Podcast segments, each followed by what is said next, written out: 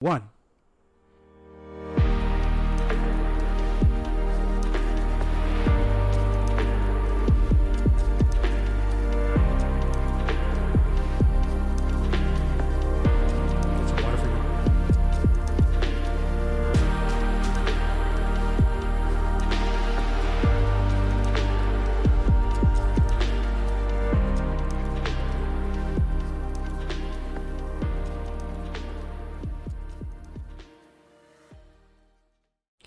Our God is an awesome God. He reigns From heaven above to. Keep going. Keep going. Oh man, Uh, I'm I'm gonna redo that again later on when I remember the words. yeah, I, I, I, I completely forgot the words after that. What's going on, everybody? Welcome to episode six. yeah, Wow, already. Time flies when you're having fun. That's that's that's what they say. Yes, sir. How are you? I'm I'm doing really good, man. I'm a little fatigued, but I, I it's best to be like that, and not to mention that it's finally. Well, I, I, need I can't even say if we have spring weather if it's this is summer weather now, but I'd say this is summer weather. right. Yeah. Not that I'm mad, right? But I would rather have spring, which is true spring, Mhm. right? That 12, 10 degrees to 18 degrees kind of thing. Sweater weather. Yes, still, I love sweater weather. I agree. But it's already, it's already what? It's gonna be. What did you say? How high it's gonna be today? Uh, 26 degrees Celsius. Lord have mercy. Yeah, it's gonna be a warm one today. Another one. Another one. Shout out DJ I was told yesterday um, by some of my friends that it was a record that was broken for temperature wise on that particular day that was measured around 28 or 29 degrees and that was beaten uh, since I think a date in 19 around 1940s and at that time it was on this day was about 24 26 degrees. But yesterday but um, yeah we got 28 or 29 if we include the humidex and all that stuff so it is dusty It's really, it's actually really, really warm. Um, and it's weird because I was telling my wife this yesterday. I was like, it's like we didn't have this in between that we normally have. Where in, where in April we sometimes even still get a little bit of snow. yeah i remember those years that we still had snow for sure yeah, Yeah, like when my son was my son was born on Tuesday. It's his birthday, his third birthday, and when he was born, there was still snow. It was cold. It was a cold day when he was born. Huh. So it's it's and now yesterday it was 27, 28. Today is going to be 26, 27 Celsius. It's pretty pretty warm. It's like beach weather almost. yeah that's that's hot man this is not supposed to be spring temperature right now I'm not complaining, but uh, I got to put up my AC one of these days. You know what screw it i'm gonna complain Yeah. this is not how it's supposed supposed to be i'm gonna rant about this i have a lot to get off my chest Screw it! Sick and tired of this! I want my 10, 12 degrees! I want to hear the birds chirping! Oh my god. Uh, that's too much. We us as human beings, us as Canadians especially, right?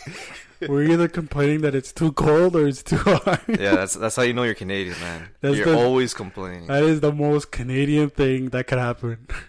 honestly, honestly, that time. is such a Canadian thing, man. I think we got to at one point. I think when it got really, really cold here, it was like minus thirty with the windshield. Oh, that was beautiful.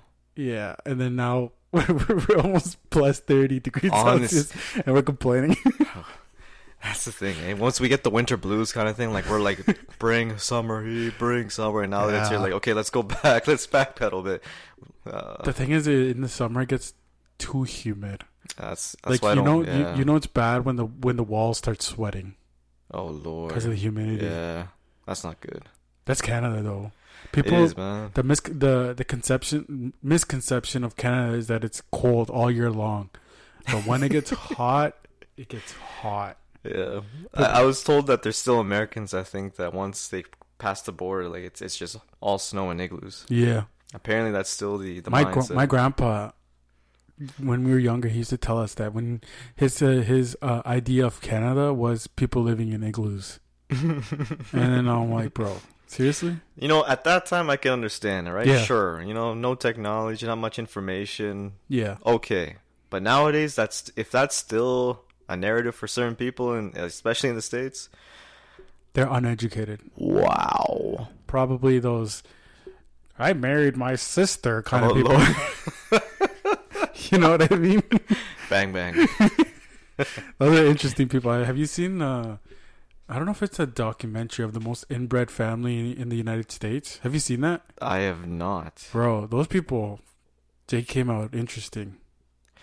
Yeah, because once, yeah, once you have inbreeding, uh, and I'm basing this off of Game of Thrones and just rumors and stories of how the inbreeding happens. But yeah, you, you can. I've never watched Game of Thrones. No? No. Is it good? I heard. I heard. I've heard really good. I heard it's amazing, but the ending sucked. Is that true? Yeah, yeah, I could see that. Yeah, I want to watch it, but like my wife doesn't want to watch it with me, so it's like I don't want to watch it. I don't want to start a show without her, kind of thing. 'Cause we always watch shows together, but uh, Just mind you, there's a lot of fast forward scenes, as a as a fellow Nick would describe it to me. what do you mean fast forward? Allow me to explain. Elaborate, please. So you know, how, like in certain movies, TV shows, whatnot, or HBO programs, there would be um nudity involved. Oh, So, um, like uh, especially of my parents back in the days, right? When Yeah. they're watching a movie, when you see that when something's happening or there's like sexual activity happening, they just press the, uh, the grab the remote fast forward button kind of thing, right? So yep. th- there's anticipate a lot of those fast forward scenes. Yeah, that brings back a lot of memories. I remember uh, one time my parents were watching a movie with my uncles and my aunts, hmm and uh, my cousins and I were we were in the basement, and my parents were like, "Don't come up. We're watching an adult movie," Wow. and it got my it got my uh, curiosity. Oh, And I, definitely. and I was like sneaking up. I'm like, "What are they watching?" It's just, I don't even remember what they were watching, but I just remember like my parents would always be like, "This is not like, age appropriate for you guys. Go downstairs or go do something." And I was like, "Oh, I want to see what you guys are watching." Yeah. But now we're at that age now. I'm at that age now. Like where if I'm watching like John Wick or something, hmm I feel a little weird when my like my son is around because he's the one that like picks up on that kind of stuff now more. Yeah. Like whenever he's uh he's recently started doing like um if I'm watching like a violent movie, he starts like flaring his arms around, trying to hit me, and I'm like, dude, this is a movie. You can't do this. Like Yeah, you're gonna hurt fictional. me. You're gonna hurt your sister, your mom, like someone, right? Yeah. Uh, I think he's he's not grasping the uh, concept of movies quite yet. So he Mhm. thinks it's like literally happening. You know how little boys like they play fight, right? So he's starting to he's starting to get to that phase now. That makes sense too, right? Because at least for us, since uh, we've grown up, right, and like our minds are able to filter and able to understand like what, um, yes and no kind of a thing, Hmm. right? But as as an innocent child, like what they see is like what they think is also truth too, and what Yeah. should happen, or they just get that influence or that instruction, whatever the case may be, Yeah, right? So when they see violence, it's like, oh, I have to do that too now. Oh, oh my god, literally, I have to do that too now, kind of thing. So yeah, you're right. It's something you gotta be careful with and watch out for. yeah, because um, I think like going into that topic, or like with how kids learn, right? I think the biggest thing as a parent, like me as a new parent, right? Mm-hmm. um, every kid learns things differently at a different pace, right? So my son is going to be three on Tuesday, April 18th. Congratulations. Um, but he's not talking yet.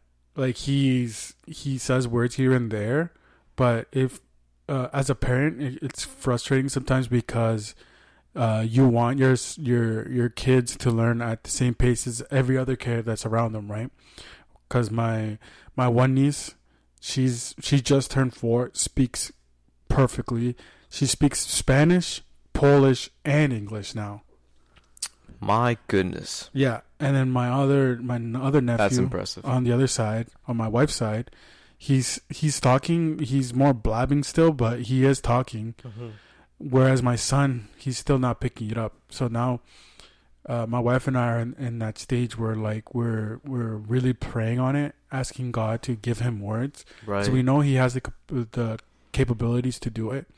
For some reason, he doesn't want to just yet.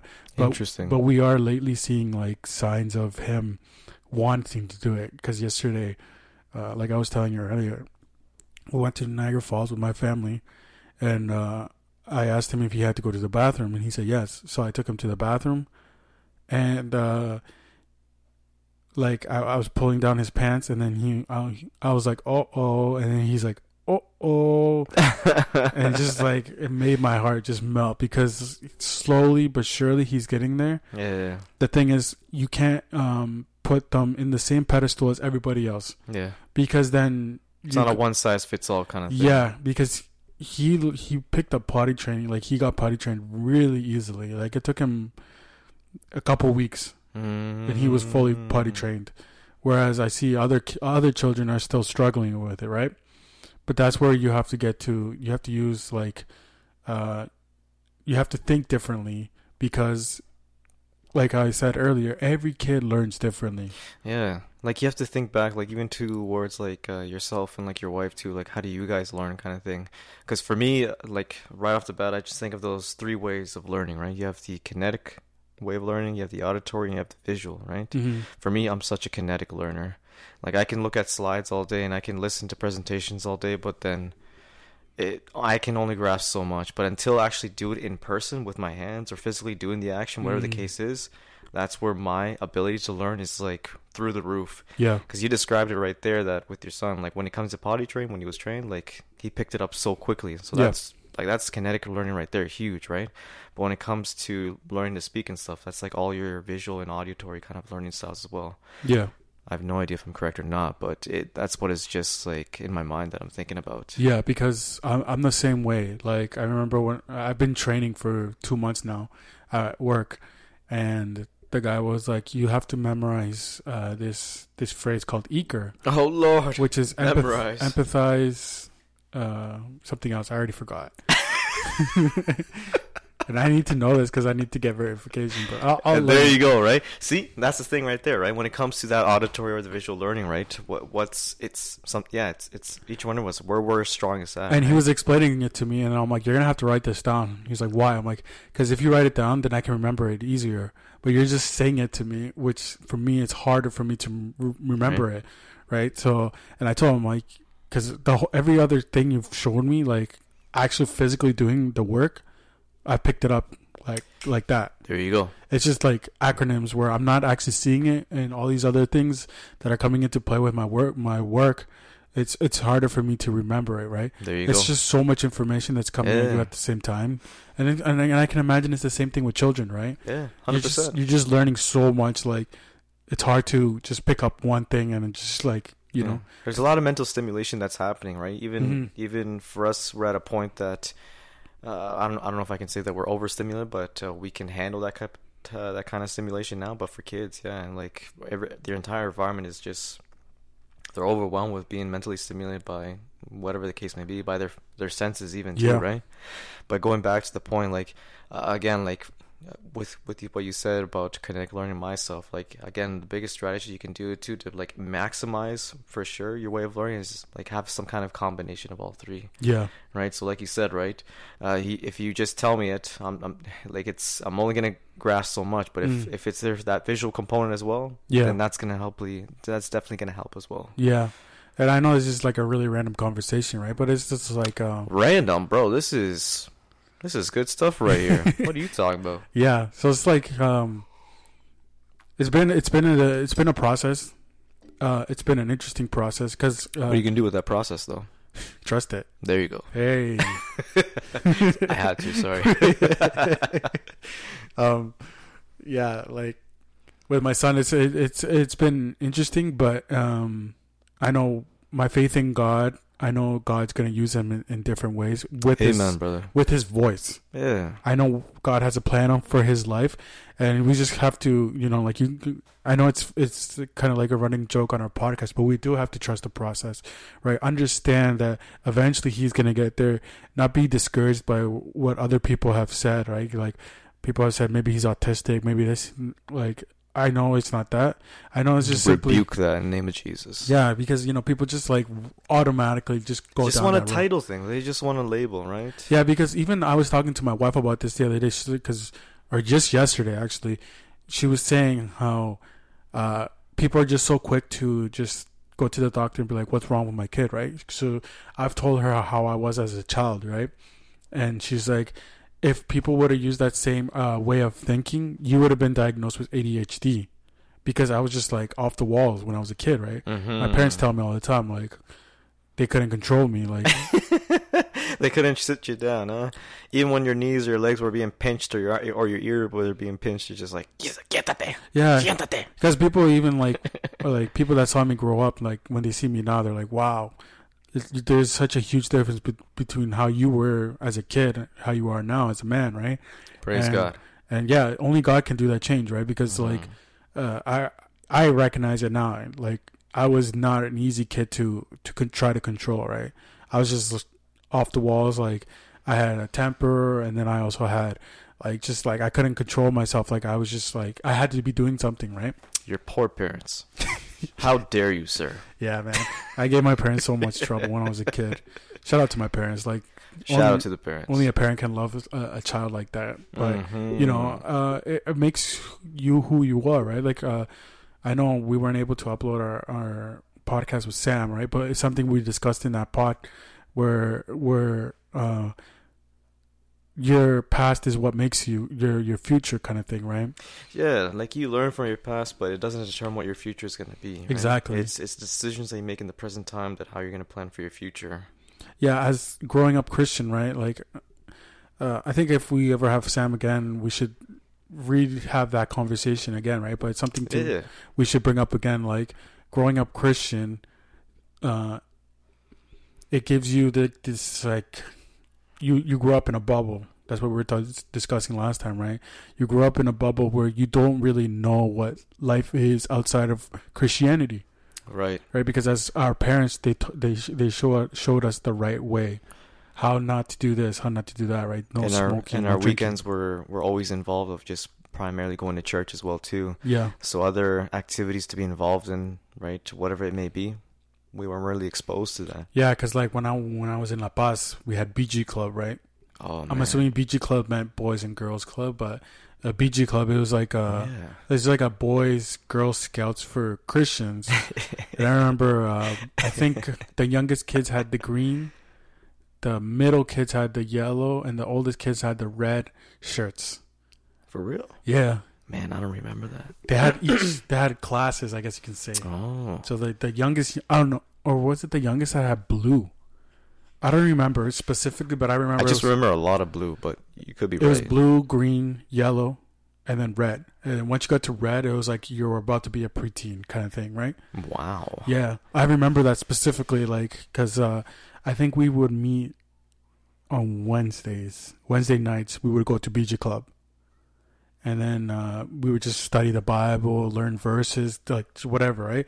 Um, it was good times, man. I remember, I remember it specifically, like Man, good for you remember that because I, I don't recall that much at all, and and I, and I felt like the sash that I was given, like uh, they were just giving me, oh yeah, the they were just giving me those uh those buns or whatever you call it, just Yeah, yeah. just just I think out of pity or sympathy, 'cause like I- like you know, because like I don't know, maybe there's something where like oh you have to remember this verse or this verse, and like it, it came to a point like I had nothing on mine, and everyone else had like stuff on their sashes, so they're like you know what, here have this one, have this one kind of thing. yeah, and for those who don't know, like uh, me and my brother over here, we we congregated at La Paz. Yes, sir. Then your family left La Paz. Yes, sir. We stayed. Then we left. We went to another congregation. We were there for uh, a year or two. Then we came back to La Paz. Then we left again. Then we came back. And then the final time we left is when we started congregating at La Iglesia de Dios. Oh, is that how it happened for you guys? Yeah. Ah. And then we started congregating like Iglesia de Dios. We were there for I want to say four to five years. Right. That's when we we we got back together like as Yeah, friends again, Reconnected, yeah. reconnected. Um, we were at La Iglesia de Dios for, for about four to five years, and then that's when my dad got the calling to be a pastor, and then that's when he uh, that's when we is left. that how it happened? Oh. yes. Can you can you elaborate on on that if, if that's okay? on the Uh, calling? Uh, okay, so my dad, my dad um, became Christian in 1987, I believe. 87. 87. Uh, when he was first when he first came to Canada. So my dad Mm. left El Salvador, went to the United States, was in He accepted Jesus in in Canada. Canada. In Canada. In Canada. Yes. Oh, okay. So, uh, one of these days we will have my dad on the podcast so he can give his testimony, right? Because my dad's yeah, a, really go into detail about the whole host. That that that'll be awesome. my dad's testimony is just through the roof. Like sometimes when he tells me these things, I I, I can't believe it. Bro, it amazes me that all of our parents, right, whether it be my dad, your dad, Sam's dad, right, any parent, like the amount of things or the experiences that they have gone through or Mm. dealt with is just like, it again, it's another one of those reminders of like, why am I complaining? What am I? What is Oh. there to complain about? You know. But anyways, that's a whole other thing. Yeah. Continue, continue. Yeah. So like eventually my dad will give his testimony. This is kind of like uh, how he became, how he got to. Kind of, it's a short version of of his story, right? Because I don't Right. want to tell his story. Yeah, the cliff notes. It's something he needs to yeah, tell. give right? them cliff notes. So he became Christian in 1987. Uh, they came to Kitchener, Ontario, Canada, and uh, that's when my dad one felt the desire to congregate. That's when he found out about La Paz de Cristo, and in these days, La Paz de Cristo was very, very small. So my family is one of the original families from La Paz. So your dad has yet to accept, but he decided to. he accepted through through uh Jimmy Swaggart I think was the one that was preaching and that's how my dad accepted because he was watching it on Oh. TV Oh, and he felt like this desire like some something was calling him interesting. so he my wow. he his testimony he says that he he was watching he was with my mom and he was listening to this preaching which was being translated into Spanish. Right. and that's where he felt like because jimmy's i think it was Jimmy Swaggart who's saying that god knows your pain. He understands your pain. He's calling you. He loves you. He forgives you. And my dad says that he says that like i'm getting goosebumps just hearing it right? Mm-hmm. um that he felt like Jimmy Swaggart was specifically talking to him. He says you're watching this right now through your television god's calling you so my dad, my dad gave his life to Christ in that exact moment. He he went on his knees. He just felt like he just started crying, uncontrollable crying. My dad's not a crier. He's very. He grew up in a, a very hard household. My dad is an ex guerrillero. Uh, if you know about that, then you know what kind of people you're dealing with, Ex right? gorilla, yeah. So, yeah, he gave his life. Then he started congregating in La Paz, and at the time it was El Hermano Hector Aragon. Shout out to him Shout out to that brother. great pastor. He started my dad. My dad started congregating. So my dad asked him one day, he's like, I want to work in church. Please give me something to do in church. Yeah, how can I help out? How can Exactly. I support, right? Yeah. So the the pastor told him something very simple. My dad testifies this about this all the time. He said, For Sunday school, I want you to count each member that has shown up for Sunday school. That's how my dad started. Then he, my dad felt this need that he wanted to do more. Mhm. So he asked the pastor, "I want to do more. Okay, you're gonna give, you're gonna give, you're gonna give small preaching, right?" To this day, my dad still uses that same method because he wants people to get out of their own bubble, yeah. right? Do something. And it, and again, and and I think that's like the sometimes the struggle that maybe human beings have that they want to help, but sometimes they over exceed with their expectations. They Mm. and they want something big, but but they shouldn't go for that big. Like that's the goal down the line, but like start off small, small, right? baby steps, right? We're Yeah. talking about our children, right? My children, um, how I'm seeing their process, right? And then that, that exact same process is like how our spiritual life is. Mhm. So my dad started off very, very something very small. yeah, Maybe someone who had an ego would be like, "Why are you making me do something like this?" Right? and there's and there's the key there right um where the other intent behind that as well where it's like that indirect teaching moment as well like are you willing to accept Mhm. something that might be so basic and easy that right Mm. doesn't kind of make you feel like orgulloso or like, oh, look at what I'm doing, what I'm in charge, right? I'm gonna give you the basic, most simplest things and see how you react to that and what you do with it, kind of a thing, right? Yeah, so it's kind of like an ego check for any person, Mm, right? Right. So it's just to see where you, what what you're how you're willing to start, yeah. right? Are Like- you willing to start, yeah, from the bottom, Mm. accept it, right? To have that understanding, right? To have that humility kind of thing, and to work your way kind of thing, right? Yeah, so from there from there on, my dad he the the pastor asked him if he can bring a small preaching. So my dad to this day says he doesn't remember what he preached because he was so nervous, right? But from then on, he had this desire to continue to learn the Bible, right? And he's he also says that he was a very difficult person to deal with, right? Because he would just question everything to the pastor. And, and shout out to to hermano Hector Aragon, right? Mm-hmm. We were talking about the, qualifications one needs to be a pastor, the patience a pastor needs to deal with the flock. Right? And in the Yeah. flock, there's always going to be someone there that questions everything. Yep. Right? There's always going to be that one person. There's always going to be that one person. Like you and I both, we both congregate in two different uh, congregations, right? But we both know that there's always one person there that's always questioning everything. Just trying to be a stickler, just trying to be that annoying, just trying to be difficult, just trying to always try to prove a point. Like I want to see if you actually know what you're saying, Exactly. or what you're talking about. So my thing, right? dad just my dad would always question everything that the, the pastor was was uh, teaching him. But from that questioning is when my dad started understanding the Bible, the Word of God, a little bit more, Mhm. where he felt like God was calling him to do something special, right? So uh, the '90s was going by. My dad decided to enroll in uh, Canada Christian College to study the Bible, to study. Uh, to seek to get his qualifications to be a pastor, right? Still, at the moment, I guess he didn't uh, know his calling quite yet, Mhm. but he did know that he he needed to preach the word of God. So from then on, he got his uh, he's, he got his uh, diploma from Canada Christian College, but at the same time, he was just sitting. He was just uh, working in church. So my dad uh, became a Sunday school teacher.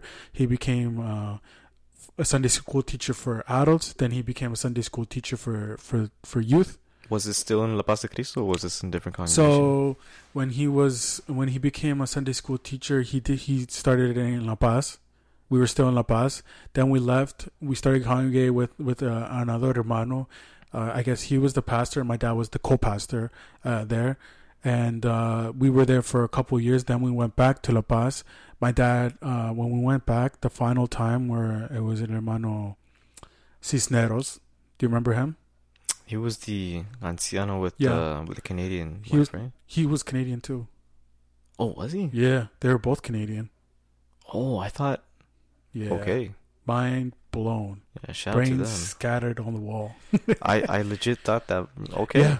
They're both Canadian. I'm pretty sure. The, yeah, they're the ancianos, right? They're Yeah. the one that started the whole BG Club thing, right? No, BG Club was before them. Was it really? Oh yeah. Man, I'm thrown off completely right now. Yeah. So I think at, by this time you guys were already out of La Paz. You were in La Iglesia de Dios. Yes, I, believe so. Yeah, because when we left La Paz, like uh, again, might I, I don't recall so much because I was I was young, not well, Very young. very young, right? But I know we were out of church for a while. Um, actually, I actually I can't even say that. I have no idea. I need to fact check myself, bro. but anyways, point is, yeah, from La Paz de Cristo, then something happened, whatever the time was, if there was a time, if not, then Iglesia de Dios, yeah, Mhm. that was the second church, yeah. Yeah. So um, yeah, we were with Hermano Cisneros. Then Hermano Cisneros, I don't know if he retired or if he just was going back to where he was originally from. And then he left, and then that's when uh, another pastor, Cuban pastor, came. The Cuban pastor, yeah, because I know for sure, yeah, my family we weren't there during that time. Yeah, and this Cuban pastor, fun fact, was in Canada Christian College the exact same time my dad was. Oh no way! Yeah, so they were both studying at the same time. I remember specifically because um, I went a couple times with my like my dad took us a couple times when when he was going to study there. And I remember seeing this pastor there. He wasn't the pastor yet, but he I remember seeing him and his daughters there. And uh, that's how we knew we knew them. Like we got to know them kind of. Oh. So then when um, Pastor Cisneros left, that's when this Cuban pastor came, and and I was like, oh, what are the odds of this guy being the pastor? And yeah, and small world. yeah, so then we were with them for, I think two years maybe something like that. Then we started. Problems started coming up, and my dad just felt like we needed to change. Mm-hmm. And at the time, it was Pastor Riquelme that was A la iglesia de Dios. Iglesia Yeah. de Dios. Right, right. So my my uncle told my uncle Luis told my dad, "Hey, you you should come visit. You never Come know." check it out, kind of. Yeah. Thing, right. Yeah. So then we went to go visit. I still remember the first time I ever went to La Iglesia de I remember specifically because I wasn't used to that environment. It was a completely La Iglesia de Dios was the environment was completely different than La Paz de Cristo at the time. In what sense? Um, the music was a lot louder. It was a lot more strict at the time. Oh, Because yeah. I yeah I remember I was chewing gum during the service, and my my my A la Paz de Cristo or no, Iglesia La- de La Dios? Iglesia de Dios when I went to go visit, Yeah. and I remember my tia Veronica. Shout out to her. She she comes up to me. She's like, "You're not allowed to chew gum here." I'm like, Oh no way. "Yeah, That's true, eh? Because uh, I remember some some uh, rules I heard were, yeah, like no one can go to like the movies kind of thing. Like Yeah. you couldn't have your hair long, yeah." right? Like no, you the- couldn't have your hair short there. You couldn't have your hair short. Yeah, you couldn't have your hair short. I remember specifically because I remember una hermana that was congregating at La Paz de Cristo had left La Iglesia de Dios because she had cut her hair short. Oh, the women. Okay, Yeah, I, I was talking about the men. Oh, yeah, the men obviously not. I was like, oh, Yeah, yeah, yeah. That's dang. So uh, yeah, it just things were a lot more strict there yeah, than you're it right. It was, was more at, conservative for sure. at La yeah. Paz. So I remember that standing out to me, and um, yeah. So my we went to go visit a couple times, and then that's when my dad and my mom made the decision to start congregating at, at La Iglesia de Dios, and um, we started. My dad started having a relationship, like a, a good rapport with uh, El Pastor Riquelme at the time, Mm-hmm. um, and whatever happened there happened, and then uh, Pastor Riquelme was no longer the pastor there. Right. So Where you step down. yeah, so we were still there. My dad at the time had had was also um, a Sunday school teacher for the adults there, Mm-hmm. but towards Okay. the end, my dad was actually the Sunday school teacher for the youth. So where we were, so my age group, my dad was our Sunday school teacher. Do you remember this? I was about to ask, was I in that as well? Was Yeah, I you were. I don't think you guys were as uh, consistently going to church at that time. Really? Yeah, I, I think so. Because you remember, you remember. I I don't want to be name dropping, but I- I- remember I, know you're. who we had that one guy, right? Yeah, yeah, I don't know who you're talking about. Yeah, because I mostly remember him, but again, like maybe it's because it's been so long. Like maybe I can ask my brother if he remembers. But anyways, Yeah. uh, let's just go with it. I remember because uh, it was like, um, they had to get someone for our Sunday school because I was really bad.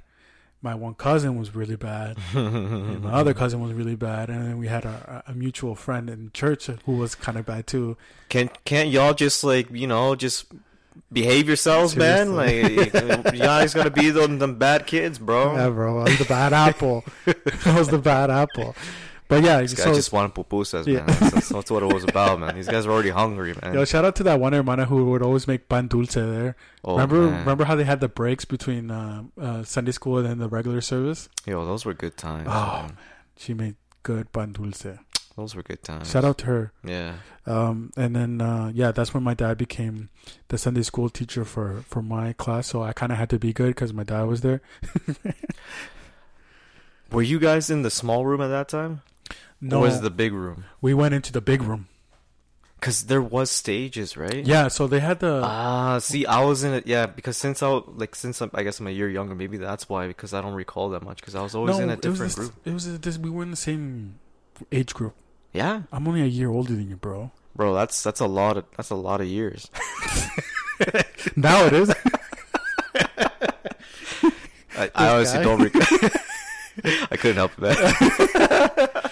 so for those who don't know, my buddy over here, he's a year younger than me. mm-hmm. He's from 91. I'm from 90, yeah, and we both have brothers who are the same age, from 89. yeah, exactly. Yeah. So so that's why we were so close because his brother was was like with my brother, and then yeah, my brother over here was with me. exactly. So, yeah, going back long time, long time. But yeah, uh, we were in the same class. My brother just has a really bad memory. yeah, really bad, man. Yeah, so you know remember- what's funny too? Sam would always make fun of me about my memory. So shout out to Sam once again. So you know, so you remember how like when you go down, you had that little room For in sure, the corner, sure. Yeah, yeah. and you had the other room in the other corner. Bro, I should take a picture for you. Every, it's so. Anyways, I can imagine. Yeah. But then they had the big room, right? Yeah, yeah. Yep. So when my dad was the teacher of our class, we were in the big room. Okay, okay. Yeah. Because So there was a, quite a few of us, right? there was a lot. There was. Uh, there was. There was a lot of There was us. me, my brother, my cousin Juan. Like your your entire family, your cousins, Mhm. my myself, and my brother. Then there Mhm. was um, the brother and the sister. The last name the T, and then there was Yeah, yeah. there was a there was and there was yeah a lot of other ones Yeah, and there was another girl. Then like the Gomez family. I don't know if you remember them. I don't think they were there then anymore. no No. or the Harkin family or I'm The name Harkin- drop. Okay, I gotta yeah. stop name dropping. My bad. but the J the Jays were were there for a little bit. They weren't Mm. consistent, but they were there. okay. He was one of the other guys that was bad with me. Shout out to him, bro. Like we went to high school together afterwards too, and yeah, we, Hope he's doing well. yeah, Shout out to you, bro- brother. yeah.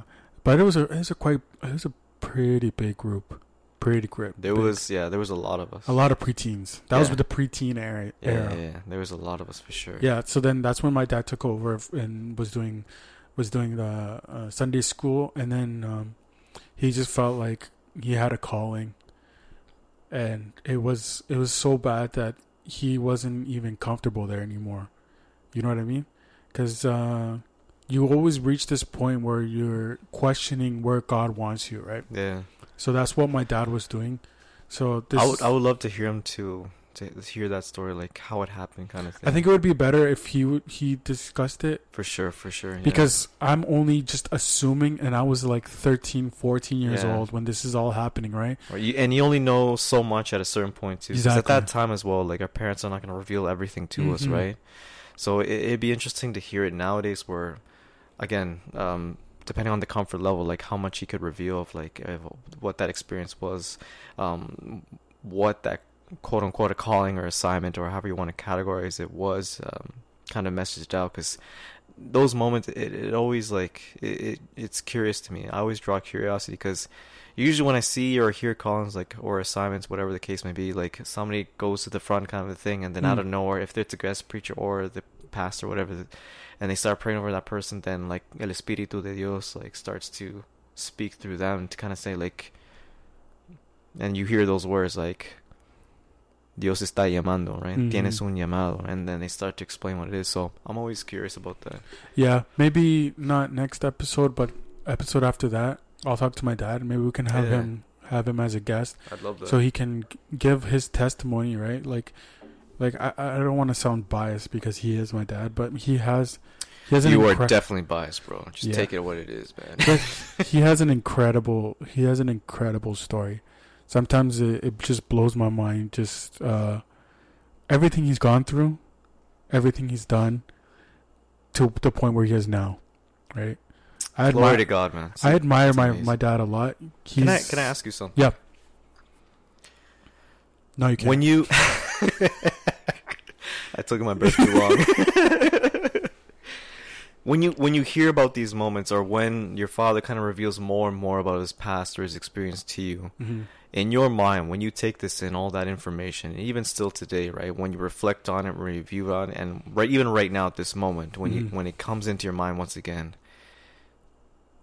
what is like your immediate reaction to all this? Like, what is your deep feeling when you hear all this? When it settles in, like, what is the what is like the immediate thought that comes to your mind? Because because I'm asking you this because when my dad, when he explained to me all of his stuff, his Mhm. experience, his stories, and there's probably still more that I haven't heard yet. But anytime I ask him, just to know more and more and more, I know what happens in my mind when I hear all this stuff. But I want to, I want to see or I want to hear what, like, for you, what comes to mind for you. uh, what comes to mind to me is how great our God is. The how we sometimes Let's let's let me be more specific. You specifically. Mhm. Uh, let's just put um, Christianity aside, all this and that. Just like just focusing on on you as yourself as Nick, and just hearing this about your immediate father, your your earthly father, when he's telling you this. And I hope I'm explaining this correctly and, and Yeah. I'm making sense on what I'm saying or what I'm asking. I'm emotional. I get emotional when I hear Mhm. him uh, express everything he's gone through because um if my dad would have continued the way he was continuing, I would not be here. Boom. I wouldn't be here. My siblings wouldn't be here. My mother wouldn't be here. I would not. Ha- I would have. Mm, I would have probably a different father. My dad would not be here when I hear his story. Do you feel that um, when you hear this, and again, right, going back to the same topic at hand right now, when you reflect it after, is there some kind of feeling inside of you that when you listen to this, like, what more can I do, or, or do like does does it like do you uh, admire your father even so much more? It's like, man, I, I wish I can be like you one day, or have like a similar experience, or go through certain things that you have been through. And again, careful what you ask for, careful for what you wish for, right? Mhm.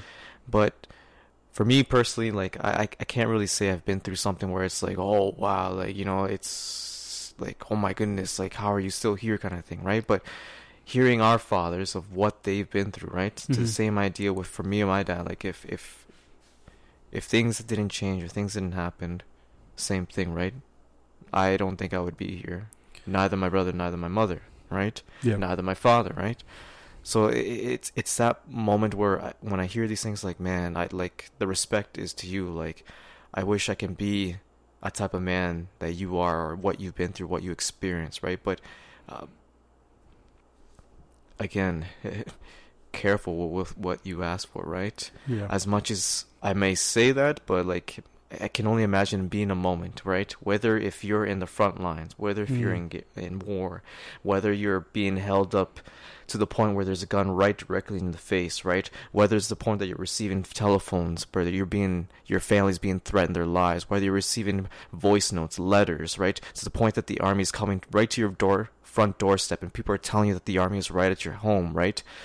right directly, and especially you right now, right, with your family, with your young ones, your Mm. wife, right, just to know that you can feel powerless in an instant Hmm. when you're not around.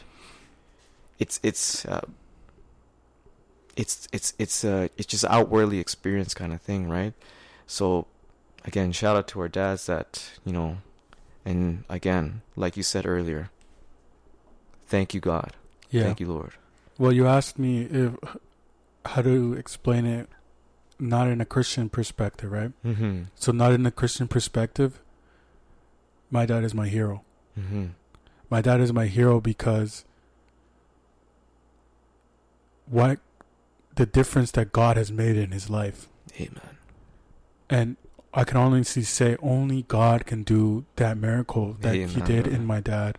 So my mom, my mom, my mom has a crazy testimony as well, right? Both of my parents had have overcome so much, which puts my life into perspective.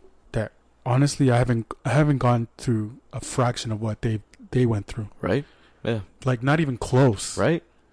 Like Minuscule compared to what not, they've been it's through. not even kind of close. no, nothing. So I look at it, and when I was growing up, right, my dad was my everything. Yeah. Like, my mom always says, "Oh, you love your dad more than me." Blah blah blah. It's not. It's not that.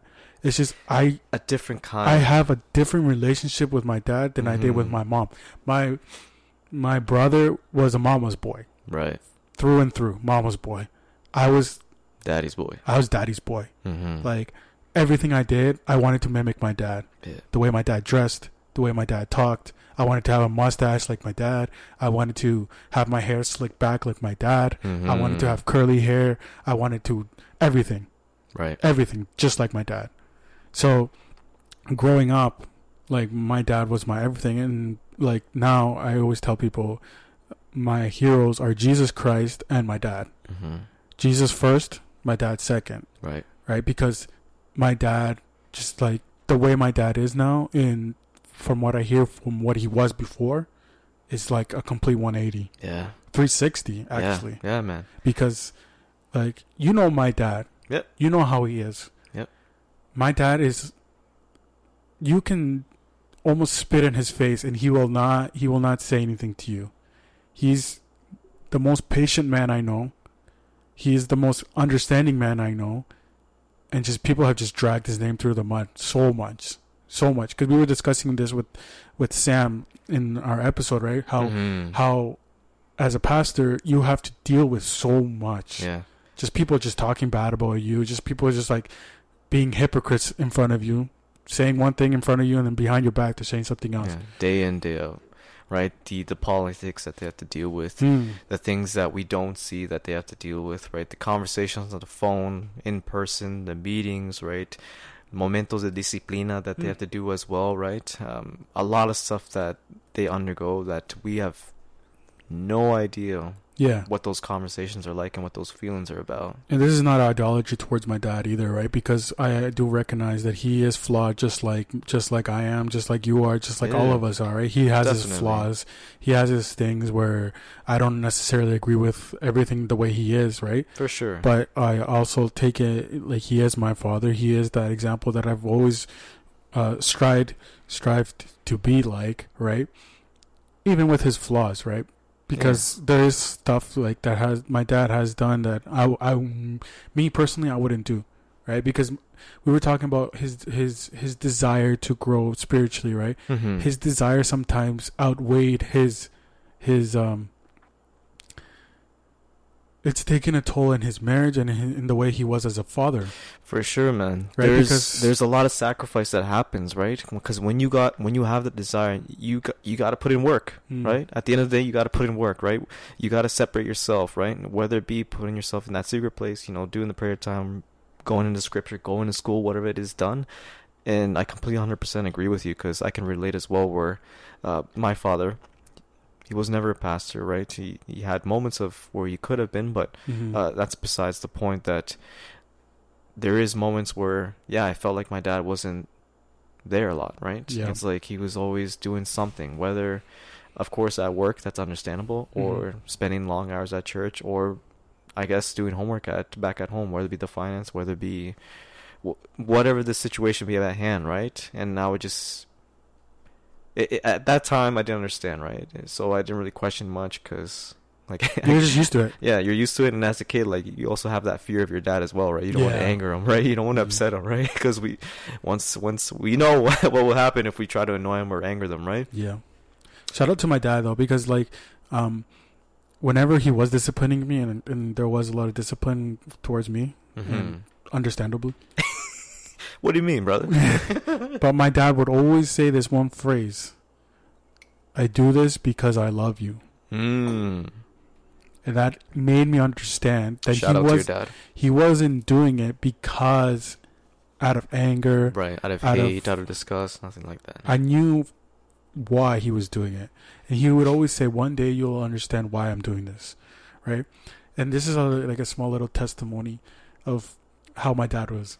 So one time, um, do you remember Hermano Israel? Hermano Israel. He passed Ah. away. Yes. Escobar. Thank you. Okay. Yes. So Rest in peace. rest in peace. He was really close with my dad. They would study the Bible almost every day. Shout out to him. Rest in peace. Yeah. Every time he came over to our house, he always brought us Werther's originals. No way. Yeah, always, always. So I always have those fond memories of him. But one time he came over to our house and he was studying the Bible with my dad, and I was off. Uh, I was doing my, you know, the usual being rebellious, you know, being bad. Mhm. So my dad was like, his he had a, a a discipline thing where he would put me in a corner. I would have to raise my hands and I would have to hold up the telephone book. Nice. You remember how thick those were back in the day? So he would do it for like 10 minutes. So he- I was being bad. He was like, go to the corner, go hold the telephone book, and you're not done until I say you're done. Then he walked away, got really deep into his his study with El Hermano Israel, and forgot about me. Oh no! And I think I was standing there for an hour. And I remember. Wait, wh- where were you holding the telephone book? Out front, out out top, or uh, over my head, head? Over your head? above my head. Jeez. And I remember I was standing there and I was shaking. My arms were shaking and I was crying. So I, I've never been a loud crier. I've been a very silent crier where it's just the Mhm. tears just come down, right? I remember I was crying and then my mom got home, and she's like, "What are you doing? The Uh-oh. boy is up there crying." Yeah, your mom must have flipped, bro. And my dad came running and took the, the the book out of my hands, and I remember he felt so bad. yeah. I remember he felt so bad. Of course, man. Definitely. and he just hugged me and he's like i'm sorry i'm so sorry and my, my mom was obviously livid right because she was like what are you doing like yeah. but Ten minutes is one thing, but Yeah. like whatever. I don't know what the time it was, but like. it's, it's probably an hour yeah. yeah, but Good you for could- you, man. you can see the, that's why i got these guns bro but you could see how you were talking about how you were saying how we we respected and understood the authority that our fathers gave right right. because any other kid would be like i'm gonna put this phone phone book down Yeah. and just pretend like i was holding it no i was like i was legit Yeah. In- you listened and you went through it. Yeah. so And probably, and again, probably because, right? Because of the respect of the authority and just that fear. Like, you knew as well, like, if I don't do this, then I'm going to get the belt. Yeah. I'm going to get the chancla. I'm going to get the spoon. I'm going to get whatever it is, man. yeah and it was it's not child abuse right it was just unfortunately a, a, a mistake was made right yeah. so now people would say oh that's child abuse bro it's like no you got the bible says the father the, the parent that loves his child will discipline his child Yeah. right so it's on us me as a father Yeah. now Yeah. I have to discipline my children, Yeah. right? I can't let them just get away with whatever they're doing, right? No. And that's something that we're learning from. We learn from our parents, right? We learn from our parents, and then also we learn from um, other parents as well how they too how they are with their children, right? Because again, right, we remember those moments of those kids that are just whether it be you or whether it be Mm. others that are just running around doing what they want, like, like it, it, like, do you want to be that type of parent? Do you Yeah. want your kids to be like that, or do you want to put in that kind of the respect for and have that discipline for them, right? Yeah, because uh, we have to make a di- uh, a difference between being a parent and being a friend. You know, now you hear a lot of parents that say, "Oh, my kid is my best friend." Like They Think- say that. I hear a lot of parents say that. Interesting. I want to be their best. Yeah. Man. And you have to make a di- yeah, you have to make a difference, right, between a friendship and a parent, right? Yeah, it's it's good if your kid has um, confianza with you to come and say something to you, right? That's good. Mm-hmm. But you are not their friend. You are their parent. Yeah. You are there to give them advice. You are there to help them in their hard times. You are there to discipline them, Yeah. right? Like until the age of eighteen, I, I think that you have to you have the responsibility of be, responsibility of being their parent, right? Afterwards, I know legally they're classified as an adult. Mm-hmm. Um, But even then, man, like looking now, yeah, I think once you're a parent, always a parent, right? Yeah, but also like look at it in in our perspective now. We are in our 30s, right? Right. How does an 18-year-old look like to you now? They're still super young. It's yeah, that's true. They they don't know what they're doing. that's true. Yeah, when I thought when I was eighteen, I thought that I was yeah, Mm. I'm an adult, right? I made it. and well, I made it now. Like who's going to tell me what to do now, right? Yeah, yeah, yeah. But I But pro- once you get older, I still that's made a true. I still made a lot of mistakes when I was 18. oh, for sure, man. And still making them now First, yeah. at 33. Yep. But that goes back down to the same thing, right? The, the kind of relationship you're you're gonna have with your parents, right? I have trust where I can say certain things to my parents, right? But I've never said my dad is my best friend. I've never said my mom is my best friend. I've not even said they're my friends, mm-hmm. right? Because I know the difference between a friend. You and I are friends, Right. right? We- I don't have the same relationship I have with you with my dad. Of course not. It's completely different Yeah, of course right? not. So you can't you you can't do that when you when you're a parent. Like me personally, this is my personal stance, right? If you want to say your your kid is your best friend, do whatever you want, Yeah. bro. Like whatever makes you happy, whatever works for you. Yeah. right? everyone's different to each their own kind of mindset, right? I think that's the thing that annoys me the most about people. Sometimes they try to tell you how to parent. And I'm Excuse me. like, I'm like, bro, you had your chance. I'm I'm gonna make mistakes. Yes. If it's a good advice, I'll take it. well, that's the thing, right? Like, I'll hear you out, right? And I'll Mhm. definitely filter, like, oh, that's a nice idea. That's a nice. Okay, no, I'm not gonna do that. You know? Yeah, because at this at the end of the day, it's your child. Right. No one's gonna tell me how to raise my child. Right. No one's gonna tell me how I should do things. Like, my father-in-law loves using this this verse where it says that you will teach your children and the children of your children, right? So then my father-in-law takes that and he's like, "Well, that means technically I can do I can tell you how to raise your ch- child, right?" And I told him one time I was like, "Well, you could if I wasn't raising my kids as Christians. If I wasn't raising them the right way, then yeah, you can say something. But I'm raising I feel like I'm raising my children the right way." I'm, my, I'm taking my kids to church. I'm trying to pray with my children, right? That's that's a is that something in the Bible? Is yeah, it's in the Bible. That'd be interesting to explore because I can see that in in in one situation where like let's say that you weren't home or something happened mm. often too often, right? Then I yeah. can see where that support would help. Mm-hmm. Again, it is touchy, right?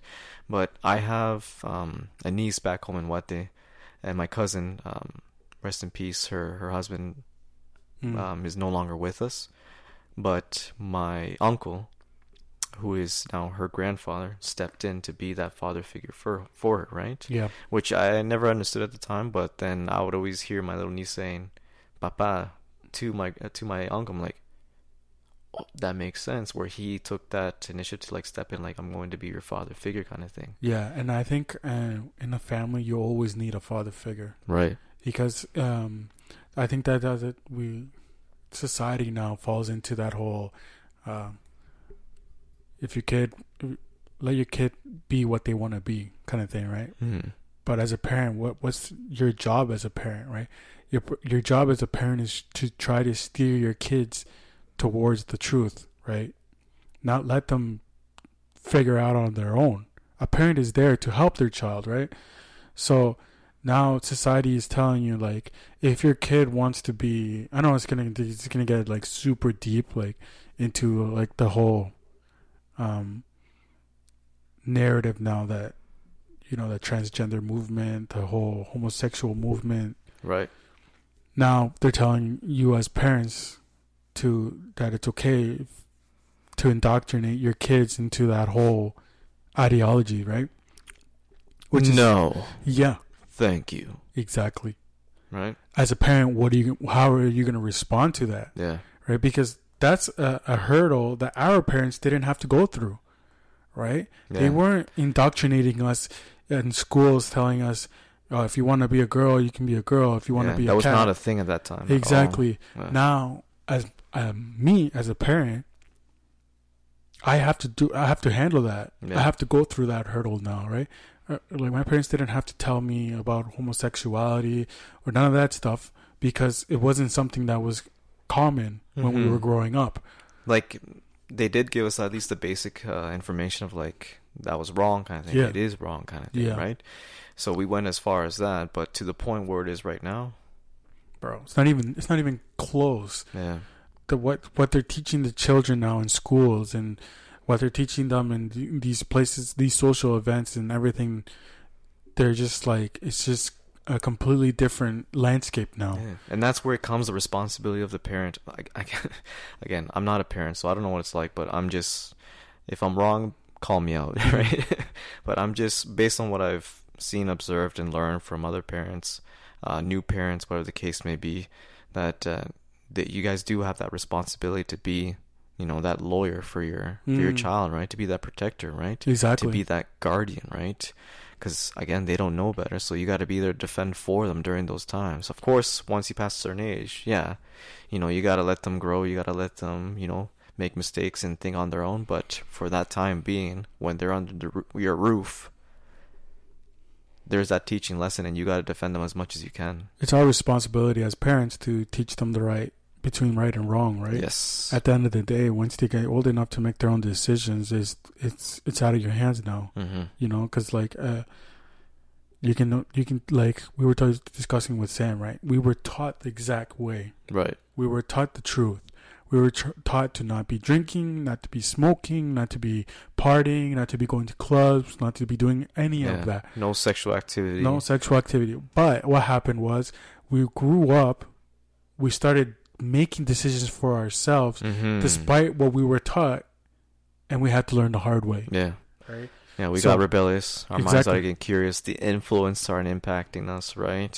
Being in the environment of school, right? Uh, your ego's being tested, right? Your Like, friends are like, "Yo, bro, why why aren't you smoking? Why aren't you drinking? Yeah, why, why don't aren't you you- come with us, right? yeah, Why'd why aren't you going to these parties, right? Like, and I remember uh, like a, li- small testimony, because I, honestly, I'm not afraid to to express my past Mhm. because my past is what what made me who I am, right? right. I, I'm not embracing it. I'm ashamed of my past, but it's something that can help uh, the youth. Yeah, it's how you can connect to others as well, right? Yeah. So uh, I remember when I was in high school. I was um, my last year of high school, I think. Um, there was a party, and I had said I was gonna go, and then I had a friend who just kept insisting, like, "Bro, come on, let's go, let's go, let's go, let's go." I was like, "No, I, I'm not going." And then he was like, "Whoa, what are you afraid?" And then he called me the p word, right? Yeah, yeah, yeah. Started calling you out, and of And- course, being a, a young man at that time, our egos get up. Our test, Mm. like, what'd you say? Yeah, and I was know? I was like, "What?" He's like, "Yeah, man, you, why are you being a whatever?" And I was just Mhm. like, I was just like, "All right, I'm gonna go," and I decided to go. And I remember when I went, it was the worst night of my life. The worst night, not of my Mhm. life, but it was it was it was a horrible. I had a one hor- of. I had a horrible experience. So I decided to smoke marijuana that day, that night. And, nice. And uh, nice, bro. Gnarly. so I just I decided, uh, and this time I was smoking actually marijuana a lot, hmm but uh, we decided to to smoke out of out of like um one of those two liter bottles, and then I s- just took the whole hit, and it went straight to my head. Jeez. And have you heard of the phrase greening out? Yeah. So I greened out that night. So greening out means like you're so high that you like you throw up. And you Like- pass out, kind of. a- Yeah. So I remember I was going through through I was greening out that night. It was just like the room was spinning, like and the my the testimony. The important thing is that God had revealed to me what was going to happen that night, and it's, I know it's not going to Really? make any sense. But the week prior to that, I was Uh-huh. having the weirdest dreams. yeah. Just the weirdest dreams. Like I was seeing myself in someone's basement. Someone was saying these words to me. Blah blah blah. Right. But it wasn't making sense. It wasn't making any sense to me. And then when I was stoned out of my mind, That I was living it. I was living what I had dreamed. Oh, that's a bad trip. And I was just like, my mind was like, like I, I was going crazy. And I remember I got up, I went to the next room where no one was in there, and I was, I just put my head like, I rested my head, and these words came to my head. The exact words my dad had told me when I was a kid. Mm. When you smoke, it messes with your mind. And I was having like this out of body experience where I was looking at myself and those words were coming in my head. What my dad had already told me. Yeah. And then uh, the night went on and I ended up uh, puking. I ended up, I remember I called my sister and I was like, Can you come pick me up? Right. And my sister came pick, picked me up and she was like, What is wrong with you? Yeah. I just saw you know the worst state that she's ever seen you in. Probably. Yeah. Yeah. And then, Uh, and then from then on, it's like my life, like I couldn't smoke marijuana the way I, I was smoking it before. yeah. I was not enjoying it.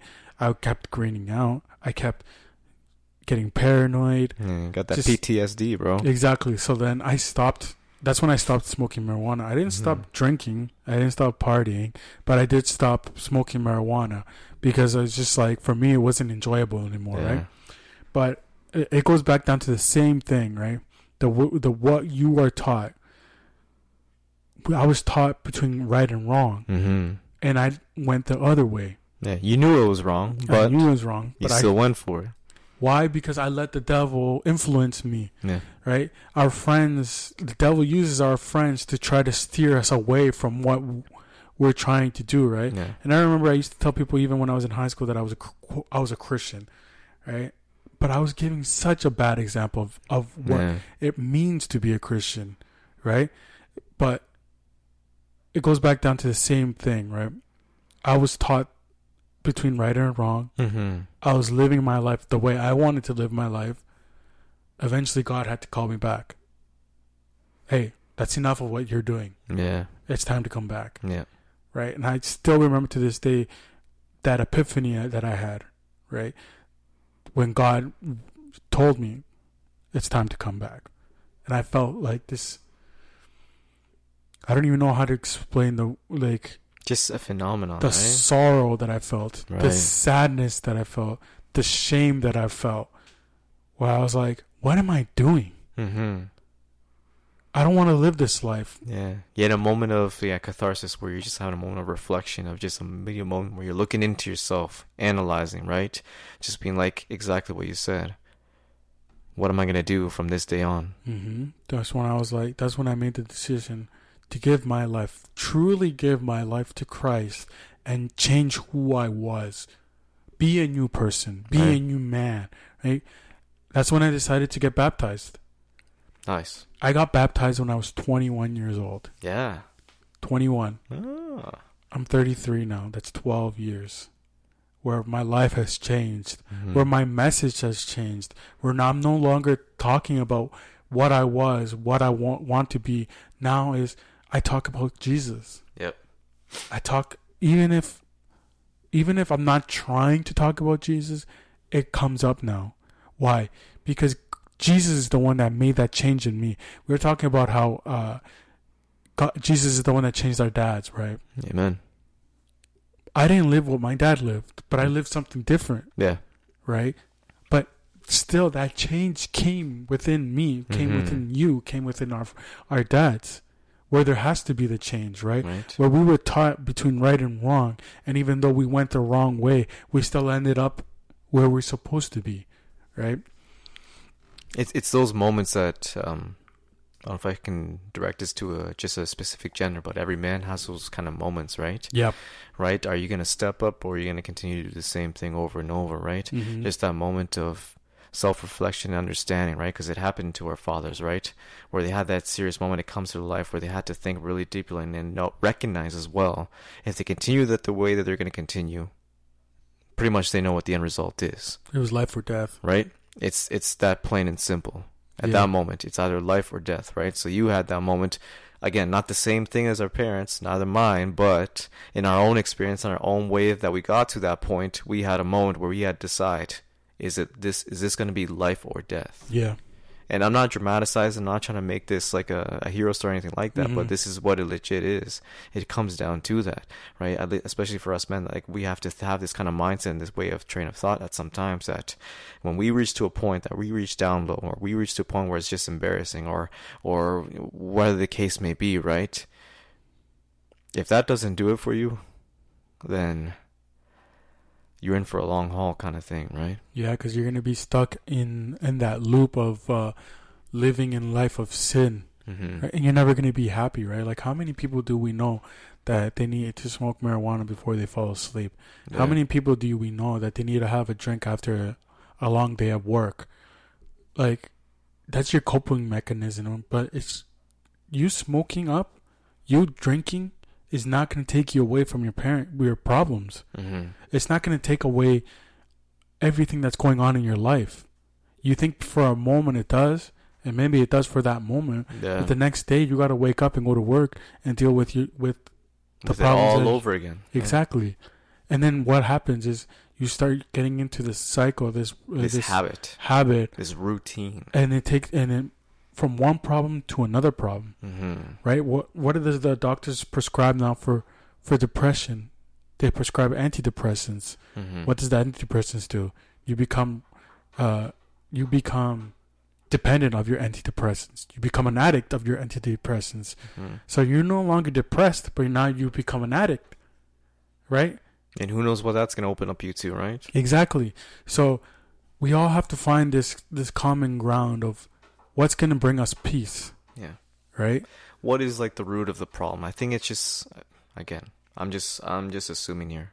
I, I there's no way that I can know for sure, but it, it's just, it's those moments that we need to stop just for a moment, just to think and analyze instead of just going to whether it be the doctor Mm. or going to whether it be a pill or whether it be going to this kind of this kind of way and just have a moment just to think review and just really be honest with ourselves to look deep down inside what is the root to all of this which can be the most difficult thing to really figure out and find out, and maybe you're not able to. Sometimes you got to go through the fire to really understand what it's like to to live uh, that Christian life. Yeah, isn't there like, huh, isn't there like a quote or or something biblical where you got to go through hell to get to heaven, kind of thing? Mm-hmm. Yeah. I don't know if that's a bi- biblical quote, but I, Yeah. I did hear that in a song, in a rap song. Oh. Yeah, but no, it's true though. You got to go through hell to get to heaven, Mm-hmm. right? Jesus never lied to us and said you're gonna live Right. a peaceful life. You're gonna. Yeah, it's gonna be butterflies, sunshine all day. No, He that's said- right. What said- did he go through, right? He said you're gonna have sorrows. You're gonna have Mhm. difficulties. You're gonna go through tribulations. You go through trials. You go through pain. You're gonna go through suffering. You're gonna go through sacrifice. Yeah, And we and, absolutely. and if you don't understand, if we don't understand that, that's why I hate. I I don't want to say hate, but I it drives me nuts when I see these televangelists saying, "God wants you to live an abundant life.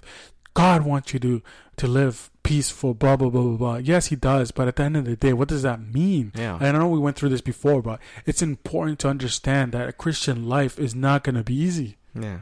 And and not just that too, but what does that what is that gonna teach you? Like what are you gonna gain from living an abundant life? Yeah, Like how is that gonna put you in a type of mindset of what Jesus lived through, been Mhm. through kind of thing, right? How is that gonna make you humble? Right? How's that gonna make you grow spiritually? How is that gonna help you, you know, spread the word, spread the Mm. gospel? How is that gonna be make you a better Christian? Do you have to have all this money, abundancy to be more like Jesus, to be more Christ like? yeah. Did Jesus have an abundant life? No, he did not. Did he have a, as he said, did he have everything that he needed? Did he always have showers? Did he always have food? Did he always have the luxuries of the world? Five star hotels, Right? private planes, Right? Ooh. Rolls Rolls Royces. right? And that's not.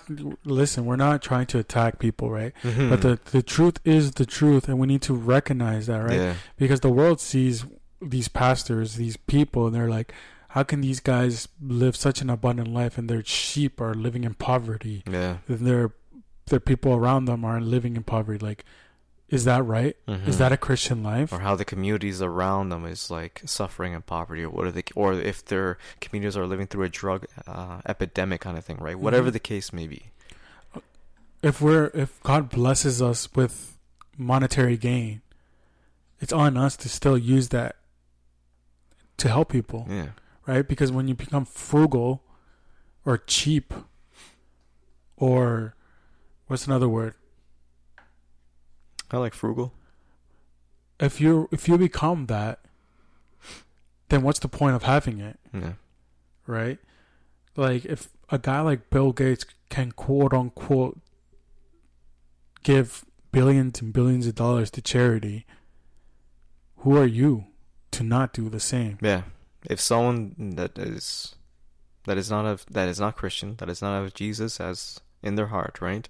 If they can do these quote unquote good Samaritan kind of deeds and things for the for the people, then yeah, what what's stopping? What, where are we at? Exactly. What are we doing then?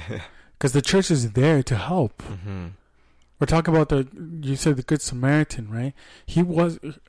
How many people walked by that man that was thrown on the ground Right. and they didn't help him up? hmm And these are quote unquote men of God. Yeah. But the Samaritan who doesn't know saw the need and still picked him up, helped him, cleaned him up, gave him new clothes, fed him. So us as Christians, what are we gonna do? Mhm. So we're talking about how the way we were raised, right? We were I was raised to help when I can right. whether it be with with finances, whether it be with my time, whether it be someone needs someone to go visit someone at the hospital, right? Whatever the case may be, we need to do it. But a lot of the times we're not willing to go. How many of us are willing to go to the to the prisons and talk to the prisoners and tell tell them that Jesus loves them? Right. How many we were talking about COVID earlier, right? hmm How many people were willing to go to the hospital and talk to the people that had COVID yeah, and tell them, "Hey, COVID, yeah. I'm here for you, right? What would happen? People were just like going to people's doors and just dropping off whatever, right? But how many of us were actually willing to go in and just be like, "Hey, how's it going?" Even if you're wearing a mask, right? Whatever the case may be. hmm Right now it was COVID, but what happens when it's something else? Yeah, something else. lepers. No one wanted to talk to the lepers. Jesus went to talk to them. He did. Yeah. He healed a lot of them. That's a that's a serious illness. Yeah. At that time, that was, yeah, That was like the it was like as big or worse, right? the killer. Yeah. Leper, leprosy was is one hundred percent is no, I don't want to say one hundred percent, but is way worse than COVID, right? Because what does le- what what entails with leprosy? It's literally your your body is eating itself. You're losing Jeez. you're losing your nose, you're losing your mouth, you're losing you're getting holes in your face. Yeah. Like all these things are happening with leprosy. Like your bones are deteriorating. Jeez. Your body is literally eating itself, right? And you can fact check me if I'm being wrong. But Mhm. like, there's so many stuff that are worse than COVID. When us as Christians, how are we gonna handle it, right? Right. Yeah. You don't want you just to get that point across too right because again there probably was many other types of illnesses at that time. Mhm. but again god's word is specific and is intentional right? There's a reason behind every single word. So they use that example of leprosy just to show right? And for us also to do our research and to know where is this uh, where does it fall on the ladder of like the most dangerous to the least dangerous kind of thing right? And once we find out and what you're saying right it was a, it was something that was extremely worse right or was fatal kind of a thing that puts us into perspective of again again jesus still as all as 100% human as still 100% god Mhm. went out of his way to still approach the non-approachable Oof. Bars. right That's deep. mm-hmm Approach the unapproachable. How many of us are willing to do that? yeah We talk about this all the time, right? Like we were talking about this before. How how many Christians are actually willing to do to take that next step, to take the bullet for someone else. to go above and beyond Exactly. A lot of people aren't willing to do that, right? Like, look what's happening in our our nation, right? Canada right now. They they passed a bill, like, or they're trying to pass a bill where they're saying that you can't speak out against trans, and if you do, you're gonna get you're gonna get a fine of twenty five thousand dollars. Right So once it becomes monetary, once it becomes it hits your wallet, are you still willing to speak the truth? mm, Are you still willing to speak the truth if it can get you imprisoned or death? or yeah or bankrupt or losing your home or losing this and that and this being forever in debt kind of thing Yeah. How many of us are actually willing to do it? Like, technically, one can say the way we speak and spoke, we're anti-trans, we're quote unquote homophobic, mm-hmm. We're quote unquote Islamic phobic, we're anti-Semitic, right? If that's what you, if that's what people want to talk or say about us, right. right? But I saw a, I saw a TikTok video, right? And have you? You probably haven't seen it. i've i've, I've got i can tell you right now have you seen Bullet Train? i've seen i've yet to see bullet train Watch it; it's a pretty good movie. Yeah, But there's a scene where that's with uh brad Brad Pitt. Yeah. okay okay go, go There's a scene in that vid- that movie where there's these two brothers. Spoiler alert. There's two brothers. One of them's black and one of them's white. And th- they look down at this one person and then they're about to take him, right? So the the TikTok video it says the caption says it's these two guys and the caption says when Christians and Muslims unite when someone disrespects Jesus. Right? mm-hmm And then it pans out, and there's this other guy who shows up, and he's like, "We cannot unite with Muslims when they disrespect Jesus, because Muslims disrespect Jesus when they deny His divinity." hmm So let that sink in. yeah i have to let that sink in They're saying they will unite with Christians when someone disrespects Jesus. The ultimate disrespect to Jesus is to, de- to deny his divinity, to deny that he is God. That's the ultimate disrespectful thing you can say. mm-hmm To say that Jesus was just simply a man oh man who yeah. was just simply a prophet. yeah That's the most dis- disrespectful thing you can do. mm-hmm So you see the hypocrisy within that statement? yeah yeah yeah the irony of that statement mm-hmm saying that they will unite with Christians because someone's disrespecting Jesus. But until, and then at that point, oh, we're off. Yeah. Yeah.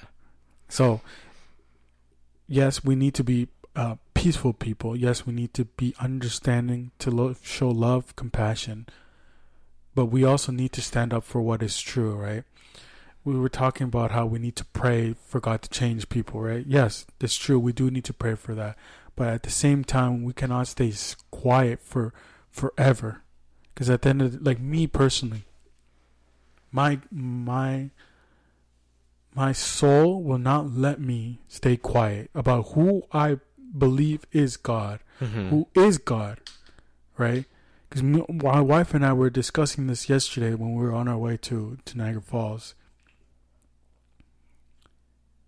When you when you are in love with someone, you sing their praises to whoever wants to hear it.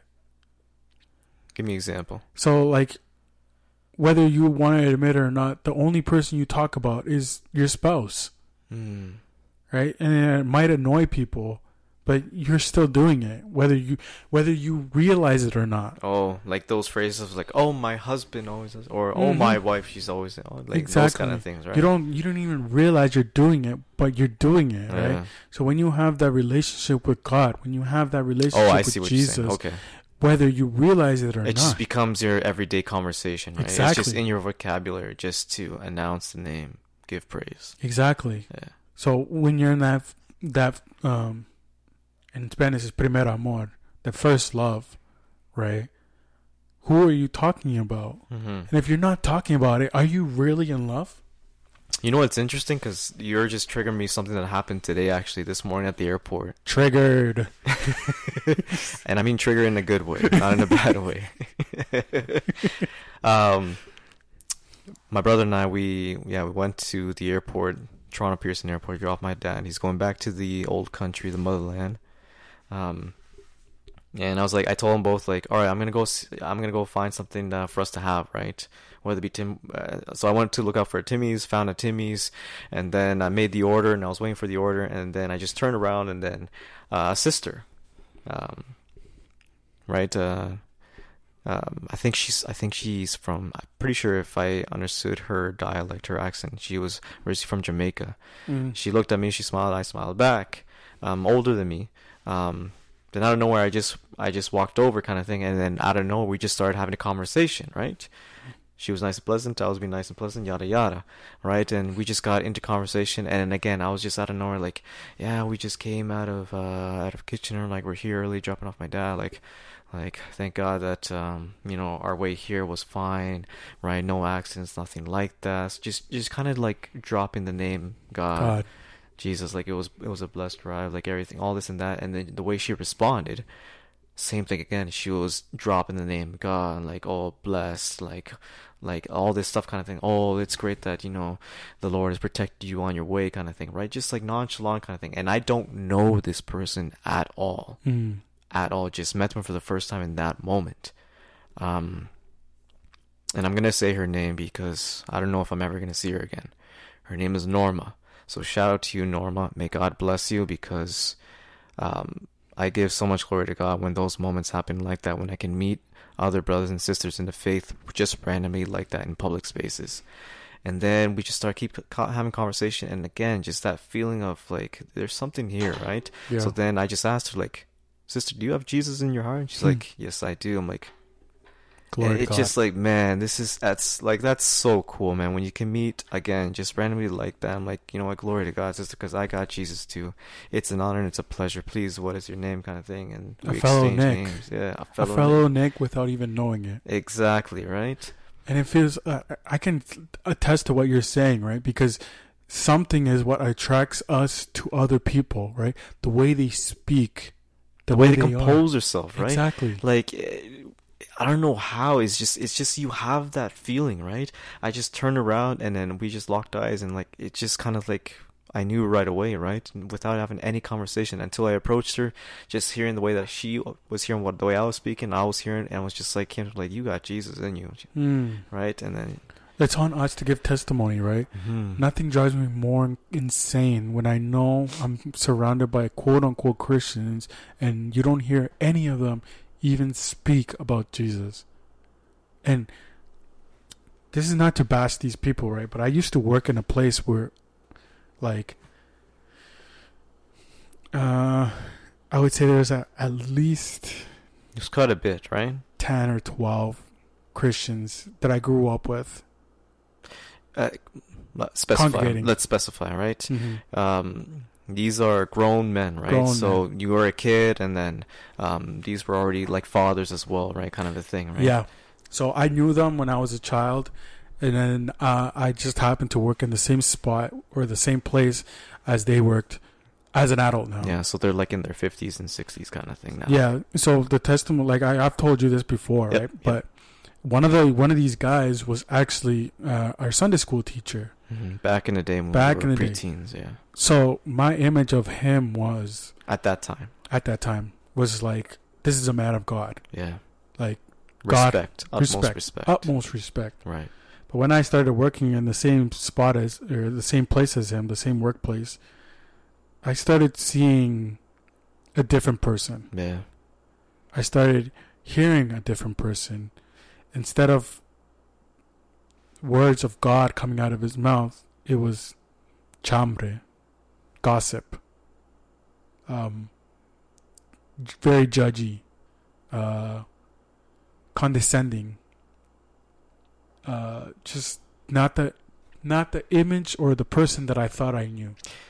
And I- or yeah, that image just completely got shattered in I don't know if a moment of days or minutes or hours or weeks, but just that image you had of them at that one time. Now to as an adult, right? Because right, you, you change the way that you speak to, uh, you know, to your elders when you're a kid, right? But Yeah. once you become an adult, right, and the adults know that you're a grown person now, like that conversation is now different, right? yeah, So in a sense, like at that time you got like a quote unquote censored version, right? But Yeah. now you're getting like the full true colors and you're hearing this person, the way they act, the way they speak, and it's just like, and you ask that one question, what happened to you? Exactly. And I asked, I told him one time, right? Because he would always just try to like, like he was very um, what's the word like, trying to get on your nerves, kind of kind of person, right? Hmm. So one time he, him and I were just talking, and I would always just try to go back down to like the Christian talk, right? And he would have those discussions with me. Right. The problem is,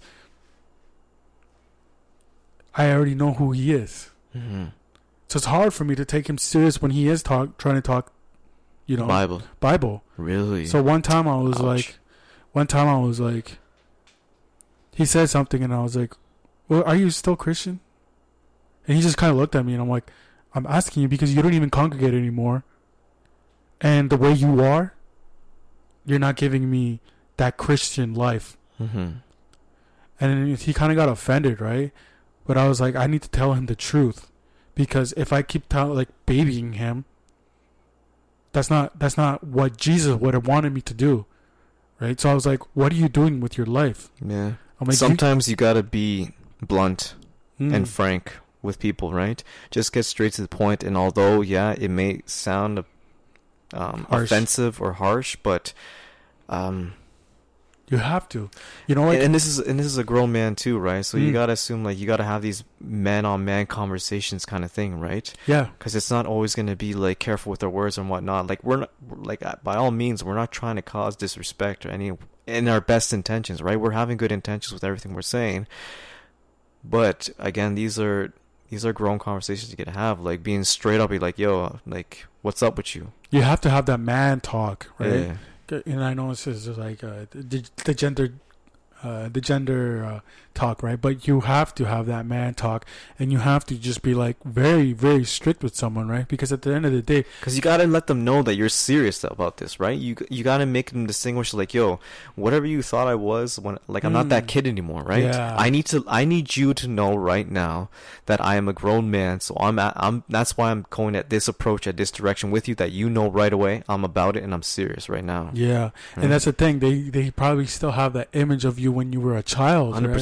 Yeah. so one definitely. time, one time, this guy just made my life so difficult. Like, if I was going to the bathroom, because my father-in-law worked at the the exact same place, So I, I was like literally my machine was right beside his Mm-hmm. and right across like the, this little hall like this little this road area in my workplace was my father-in-law. Right. So my father-in-law can see me working and I can see my father-in-law working, right? So I would get up and not get up, but I would walk away and go to the bathroom, mm-hmm. right? Every time I went to the bathroom, he would tell my father-in-law, "You're like, hey, this guy's going to the bathroom." So one time I got so annoyed with him, I'm like, What was the reason for just causing ruckus. Just Oh. that's how he is. That's how he is, unfortunately, right? Interesting. So I go up to him, I'm like, "Hey, man," and I said it in Spanish. I'm gonna say it in Spanish too because I don't know how to translate it into Spanish. I was like, "¿Y qué le debo yo a usted?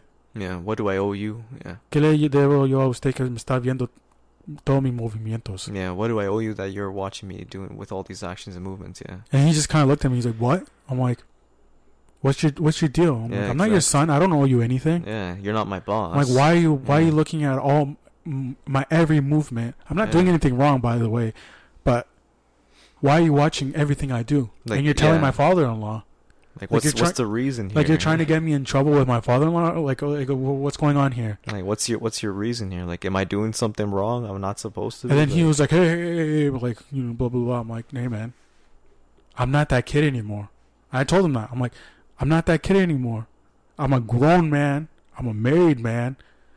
At the time, I uh, uh, I didn't have my son, but I was like, dude, you need to you need to chill. Yeah. I told him like, usted era cristiano. He's like, what do you mean era? I'm like, you're not living that life, bro. Sorry. I'm Mhm. sorry to tell you. But just like how Jesus told the Pharisees that they were hypocrites, I'm telling you right now, you're not living that life anymore. Hmm. You need to look, take a good hard look at yourself. And then that's when I started thinking, I'm like, has he always been like this? Or was I just getting an image of him in church? Well, that's the thing, right? Uh, we don't know Exactly. Because in Sunday school, that's that's one side. At church, that's one side that we see of people, right? Mm. But once we're outside of church, we don't know how they are, and we were who talk- they are. we were talking about how we were when we were younger, right? In church, we were probably one thing. Outside of church, we were another thing. Hundred percent, yeah. Because obviously we were out going out, partying, yeah. drinking, living two worlds, right? living two worlds. And how many people, adults, are doing that right now?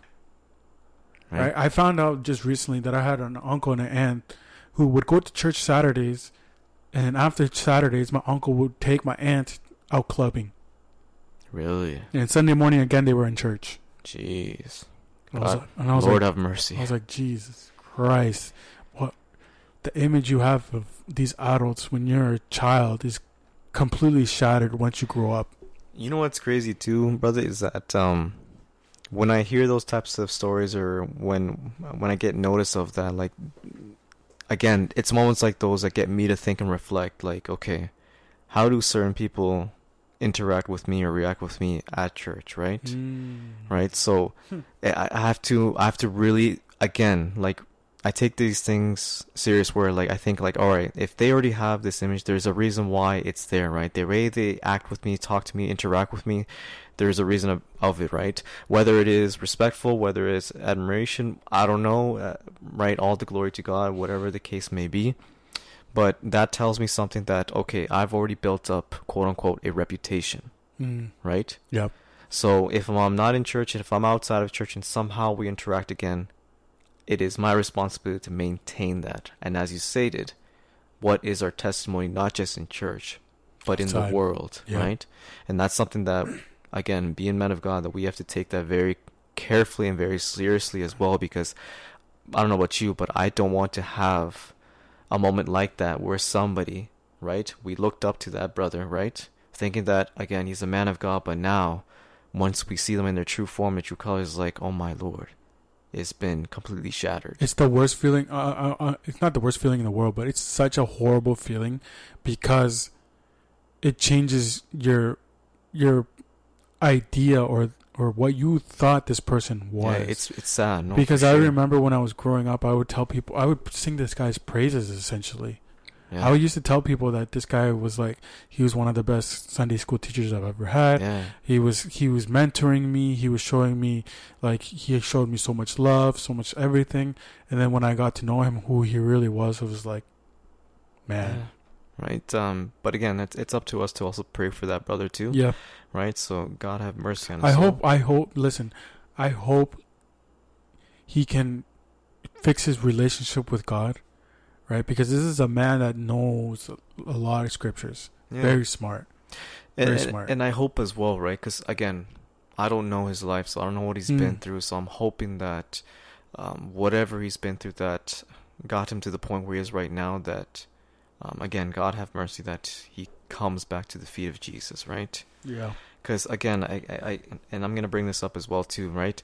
Because as a kid, when I got to know about your your parents, your dad, right?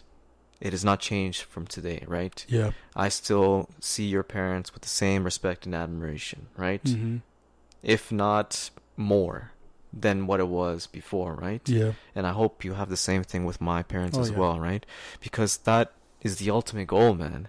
Right? That is part of the example as well. That is the part of the responsibility that we need to maintain, right? As Christians to maintain that testimony that we can be that example for the young ones, for the Mhm. young bloods, right? Mm. Of what it means or what it is, what, how we should act, how we should in, praise, worship God in church, preach the word, speak about God, but not just in church, but most importantly, outside as well. Yeah, and like just to like go off of what you're saying, right? I worked. I worked with your dad. Oh, right. I worked with your dad, so I can I can honestly Yes. say Oh, I forgot about that the that. image Yeah. that I had with of your dad that when I was a kid to the image that I have of him now has not changed whatsoever. Glory to God. Why? Because what your dad was in church, he was at work. And I tell his people I tell people this all the time as a testimony, right? We worked in a we worked in a in a pork factory Mm-hmm. and A slaughterhouse. a slaughterhouse. I worked there for six years. Your dad worked way longer than that. yeah. But I worked there for six years, and towards the end, it was the most miserable time of my life because I didn't want to be there because I was surrounded by negativity. I was surrounded by people that were just gossiping about each other. They were just talking bad about each other. I was surrounded by that, Yeah. and I remember every time I would go to the bathroom or or whatever the case may be, break. Your dad at, at that point was was no longer actually working on the floor. He was outside, Mm-hmm. every time I walked out, I would see him. He would just be like, "Hermano," and I'd be like, "Hermano, cómo está?" He's like, "Good," and then we just talk, start talking about God. Right. That that was always the center of our conversation, just talking about God. Mm-hmm. And I'd be like, "Hermano, I just feel so bad here. Like, I, I, like I'm not happy here." And he'd be like, "God's gonna show you the way. Just give me words, words of encouragement, right? Right. Which is what, Uplifting, right? Exactly, which is what you want to hear, right? And I always tell people all the time, like, he's the one that kept me going there, and he, and in one way or another, God, God took me out of that situation, right? Mm-hmm. And like, whenever I see him now, it's like he, we, we hug each other. It's just like you just feel this love, right? Yeah. and man. it just makes me happy because my image of him when I was when I was a kid has stayed the same. He's Yeah. been the same person that he was back then that he is now, right? And that's what you want from all these people that you used Yeah. to we used to congregate with, right? Every every son and daughter, everyone who has Christ in their life, right? That is the goal, right? to be I- the same. to- yeah. Well, Like I'm saying to be the same what the person you are in church be the exact same yes. person Okay. you are Yeah. yeah. at work. to have that consistent and, and again we we understand right we're human we have errors we have flaws right we have our di- uh, our difficulties we have our struggles we have our battles right we understand it we recognize that right but that's the that's the that's the part of the Christian life, right? That's a responsibility. That's like the the hardship that we must endure day in, day out, right? Mm. Fighting the daily fight Mm. picking up that cross daily, right? Making sure that it's not just for our children, but for those brothers and sisters around us, right? The responsibility that, uh, that comes to my mind when it comes to being a Christian man, Christian woman, right? Whether if you have kids or not, whether if you have family or not, right? There's others around there as well that They're looking we they're looking at you or they're looking up to you or whatever the case may be, right? Mm-hmm. Because at some point, right? We're gonna have those moments of participating in church, right? Just like your dad, just like my dad. Whether we just be counting at, whether we be counting the ofrenda, whether we be reading the lecture, like there's moments that you have. Like what what's gonna be your response? How are you gonna respond to it? What's gonna be your responsibility, right?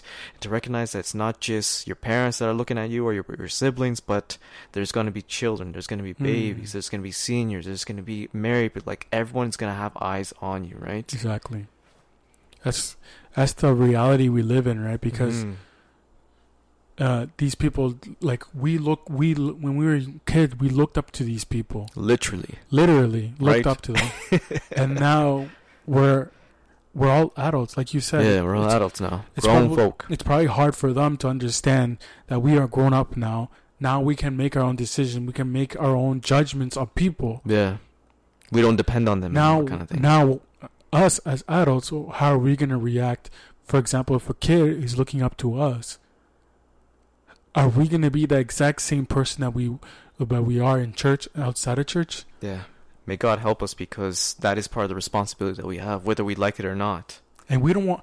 It goes back down to the same thing: testimony. Yeah.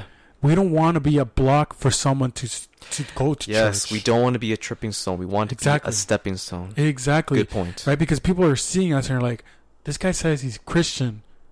Are is everybody like him in church?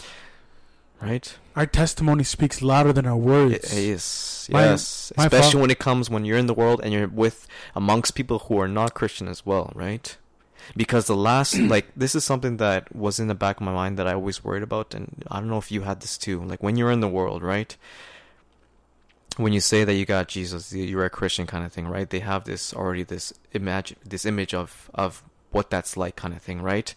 So my biggest worry is that what will happen if I'm with these group of people who are not saved, but I'm with them, and then out of nowhere I see like a brother, a sister kind of thing Mm. in the faith kind of thing, and they approach me, and then what if like these guys were not in the world, like oh, uh, brother, you, are you ready to go clubbing with us, or to go drinking? Like having these kind of conversations in front of them, like for me that was something that I was like I was worried about, I was like scared about that was gonna be happening, right? yeah. that would happen. But um and again I, I I as of right now like I accepted like if that were to happen then I deserve it, right? Yeah. Right? At some point th- something's going to get revealed, right? Everything has a consequence to whatever we do in life, right? Whether it happens sooner or later kind of thing. There's always going to be reaction of our actions that we take forward. So that was something that I always think about like man, what's going to be that conversation even still today, right? Cuz I still I still hang out with uh, with friends from elementary school, junior high that are non-believers, right? But I make sure that they know, and Hmm. they know now, right? When they're gonna be throwing shots or whatnot, or they're gonna be drinking, they know not to ask me, right? I'll I'll tell you a recent example. So yesterday when I went paintballing, before that, uh, a friend of mine he's getting married, Mhm. so he decided to have his bachelor's to have paintball, all that stuff. That I knew, but before that, I didn't know that they were gonna do pre-drink kind of thing, right? Oh, okay. So they're drinking, but they know now. They don't even ask me anymore. Mhm. They don't try to do anything with me anymore, right? So again, if I was to be in a public setting, again, it's being careful, right? How's that going to be looked at? Yes, we're at his place, so there's no eyes, but again, the Yeah. same thing again, right? Um, what are they going to say if I meet someone else or I'm in conversation with another brother and sister in Christ? Are they going to run over? Are they going to come over and try to say something that's going to either put me in a situation like, whoa, is this guy actually Christian or not, kind of thing, right? It's funny how you're bringing this up, right? Because I'll give you. An, I'll give. This is my testimony, Mm-hmm. my epiphany of realizing that whole "what am I doing" thing, right? Right. I was at a party, and I was drinking and I was smoking that in that party, and you know I was drunk already. And that exact same night, I remember we were uh, just acting a fool, right? And uh, I saw a girl there, and she wasn't drinking. And then I remember, like, I stumbled over to her, and I was like, "Hey, why aren't you drinking? This is a party. Like, you know, let's have fun." Blah blah blah. And she looked at me and she said, uh, "No, I'm okay, thanks." And I was like, "I'm like, why aren't you drinking? Like, we're at a party." And she's like, Mhm. she's like, "I'm Christian." Bro, when she said that to me, it's like someone shot a hole in my in my chest. Crazy. Yeah. I felt ashamed. I felt horrible. And I remember in even in my drunken state, I was like that's when I like really it really hit me. Yeah, where it really smacked you in the face. And I was like, what am I doing? Yeah. And I was like, I remember I told her, I'm like, oh yeah, I'm, I'm Christian too. My dad's a pastor. and I remember she just looked at me. She's like, oh, okay. And then I was like, what am I doing? Yeah. What am I doing? It's like at that moment, like, gotta get out of here, or it's just like a sense of shame kind of thing or embarrassment. From then on is when I had, I didn't have that desire anymore. Mm-hmm. I remember I did it one more time after that, but it's like, I was like, I am not living my life. And shout out to her. Um, Shout out to you. Yes. she, she without trying to do something impacted my life in a way that I am so grateful, forever grateful. Because if she hadn't been at that party, if she hadn't said those words to me, Yeah. Who knows? Eh. I don't know where I would be right now. I don't know if I, I probably maybe eventually would have. Who knows? Only Yeah. God knows. But Yeah. only God knows how He does things. He works in mysterious the ways. specific man. ways He works, and it just like. It was supposed to happen like that. It Mhm. happened like that. He knew that was gonna be the time. He was calling me back. To start. Isn't that something, man? Like, I like I wonder like how she got to the party kind of thing. Because maybe she was in the same boat as you, where like, no, I'm not going, no, I'm not going, and Mm. and she ended up going, and she's just like so fed up, like, oh my god, I'm here, I'm here, kind of thing, right? And there's nothing more annoying than being that sober person when everybody else is being is drunk or high or whatever the case may be. Mm-hmm. There's nothing more annoying than that. Just how people just act when they're drunk, how people act when they're high. It's annoying. For me, like, for me, I'm at the point now where I just become like the caretaker now, right? Mm. because um like I've been the last wedding I was at again a lot of my uh, elementary junior high high school friends were there right so of course they're drinking they're having their moments right to the point where like they're like they're not walking straight anymore right Yeah. so then I just end up being that person and and I like doing this too where I right then I become like their spotter kind of thing like all right I know you don't know that I'm around or that I'm watching out for you but right now like in just in the background like I'm just making sure that they're safe and sound right Yeah. And as Christians, I think um, it's not a sin to be in, in that environment, but you also need to recognize that um, that's not our place. But we can we can make a difference, mm-hmm. whether we know it or not. That's not to say that you should go out to the clubs and and just because you're not drinking, you're not doing anything Yeah. wrong, right? yeah but it's like it's like people are like don't go to the bars well you if you go to a restaurant and they're Serving serving, alcohol. alcohol. then technically like what's the difference here yeah you need to you know don't be so legalistic in the sense that um you make it like a, a, a law kind of thing right because if if you want to look at it like that even going to a sporting event they're serving alcohol right if you go to the movies, I think some movies offer alcohols, alcohol. Um, oh yeah VIP section the of VIP, yeah, you can get wine, you can whatever the case may be, right? So like, that's not to say that you cannot go. It's the thing. The thing is maybe try to avoid situations that can get you into trouble. Exactly, right? Use that phrase where they say use that common sense, right? Mhm. Are you in an environment that's going to set you up for success or it's going to set you up for failure, Mm. right? I remember because I was in I was in a situation like you. Um, uh, my cousin was getting married and he was having um his bachelor, and they were doing they were going to Niagara Falls, Right. and he had told me that they were gonna go to a steakhouse and they were gonna go to a bar or club afterwards. Mm-hmm. And I had originally told him I was gonna go, but then I started thinking about it and I was like, do I want to be in that environment? Yeah. Do I want to be having to tell these people, no, I don't want to drink? no, I don't want to drink. And that's the thing, right? Do you want to constantly explain yourself over and over again? Mm, Like yeah. maybe the steakhouse sh- could be one thing, but Yeah. then then what? You just like you know that you're kind of trapped trapped in it unless you driven yourself. But it's it's it's like a waste of time as well. And then I and then I, I had told him I'm like, hey man, I'll, I'm gonna go with you to the steakhouse, but I'm not gonna spend the night there, and I'm not gonna go to the to the Yeah. bars with you guys. Right? exactly. Yeah. Yeah. And then he was like, all right, that's cool. Like he understood, right? But then I started thinking about it even more. I'm like, they're gonna get drinks while they're eating. They're gonna try to convince me to go, and then they're gonna make me feel bad because I'm not gonna go. And then I was like, you know what? I just sent him a message. I'm like, hey, bro, I'm not gonna go. Sorry. yeah. You've seen this movie before, right? Exactly. You know how it goes, kind of thing. Yeah, so it's just, like you got to try to avoid like like not be antisocial, but avoid situations that are gonna get you upset. Avoid situations that are maybe tempting for you. Uh, like it's all personal choice. Mm-hmm. If you think you can handle being in these situations and you're not gonna fall, do it. Yeah. But if you feel Power like you, if you if you feel like you If cannot, Yeah. don't do it. And and that's the key thing that you're saying right there. Like know yourself, Exactly. right?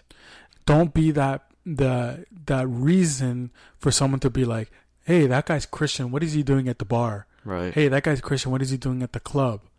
Don't put yourself in that situation, man, because you're making it worse for someone else than for yourself. Mm-hmm. Yeah, yeah. Maybe you're not drinking. Maybe you're not uh, smoking there, but you you might be getting tempted by a girl there. If you're a girl, you might be getting tempted by a man there. Like just because it's not drinking, it's not smoking, doesn't mean you're not fornicating or being a, an adulterous person. Like right. pick and choose your battles wisely, Yeah. Right? Because you can be that. Like you said, we can either be that stepping stone or we can be that block for someone else to seek God Right. every decision you make is an important decision and you have to really think about what you're going to do And especially now too, for you and myself, right? You being a married man, a family man, me just being a grown man, right? Us Mhm. two being grown men, like we, we cannot make the same mistakes that we made prior. yeah Because at least we had um, being young or Mm. or being um, I'll just say be young for as as an excuse. Now we have no excuse. but as christians we have no excuse either way, right? we have no excuse because we were taught between right and wrong Yeah. Right so be saying because you were young that's why you made the mistakes like nah bro you know you know That's fair. right you know what i mean like yeah. I guess if I guess I was going with the thing if there could be excuse, right? Like Mhm. uh, just being rebellious, being young, having those teens kind of thing that quote unquote everyone goes but see through. you see as human beings we always have excuses Oh, we love the excuses, man. I know I have a. F- he's not my family. He's not my uncle, but he's my wife's uncle, and he no longer congregates anymore because he says that everybody at church is a hypocrite, and I hate hearing that, bro. Because we all are, yeah. I'm like, okay. why are you in church then? Are you in church because you're looking at everybody Others. else's flaws? yeah, If you are there for that reason, you're in church for the wrong reasons, bro. yeah. You're You got a lot to figure out. you got to look at yourself. Mhm. Always. always look at yourself. Don't go to church looking at the pastor. Don't look at don't go to church looking at the worship leader or the worship team. Go to church to be, be to better yourself and to have tunnel vision. Yeah. Because if you're gonna look for someone's defects, someone's flaws, you're gonna find them. Yeah, definitely. You know? Like we go to church because not that we're perfect, but we that we recognize that we are sinners and we need God's mercy and His grace. We need God in our lives every moment, right? Yeah. And church is not like a sporting event where you can look at someone's flaws and be like, "Yo, trade this person," right? we are talking about the Raptors was Siakam, right? How, how I was telling you how this this man got fouled shooting a three pointer and then misses two two free throws to tie the game. Like, bro, I know Man. you're shaking your head right now. bro. Trade him. Get rid of him. Get rid of him. Bro, Spicy P more like Sloppy P, bro.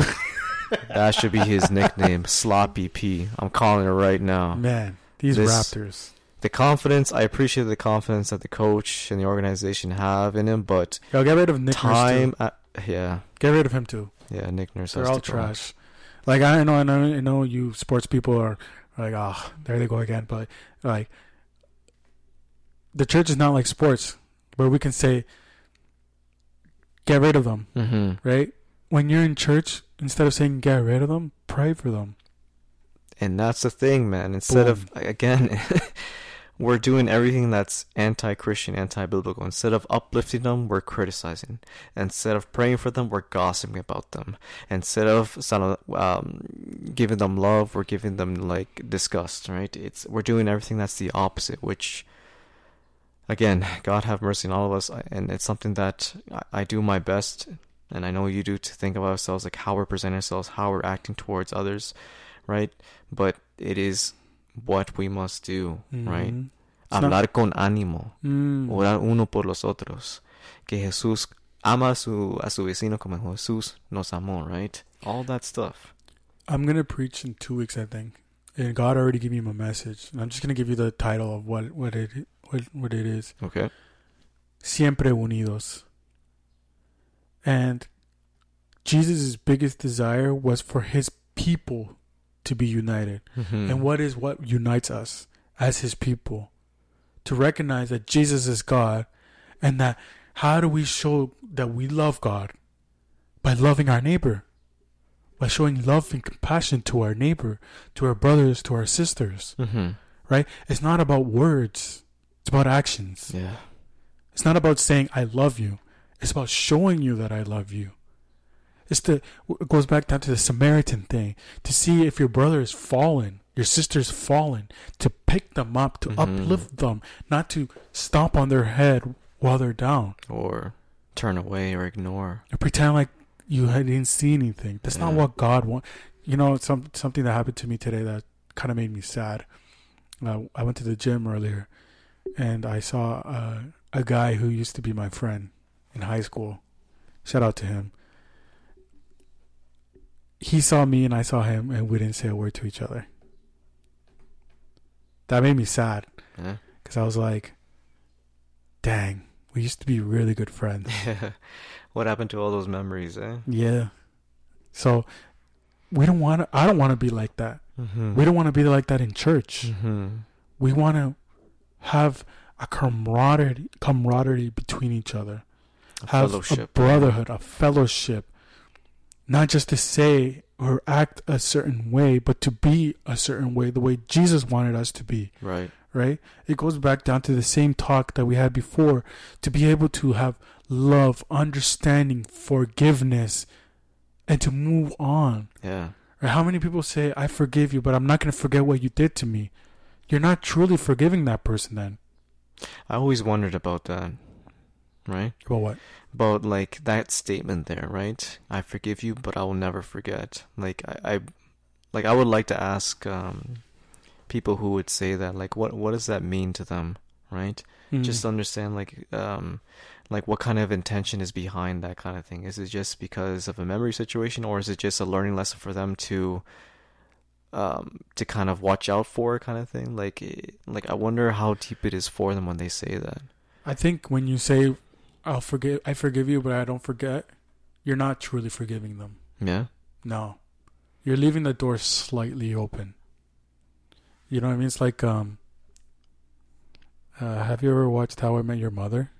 Yes. So there's this one episode where they're talking about how they can't uh, fully let go of their exes.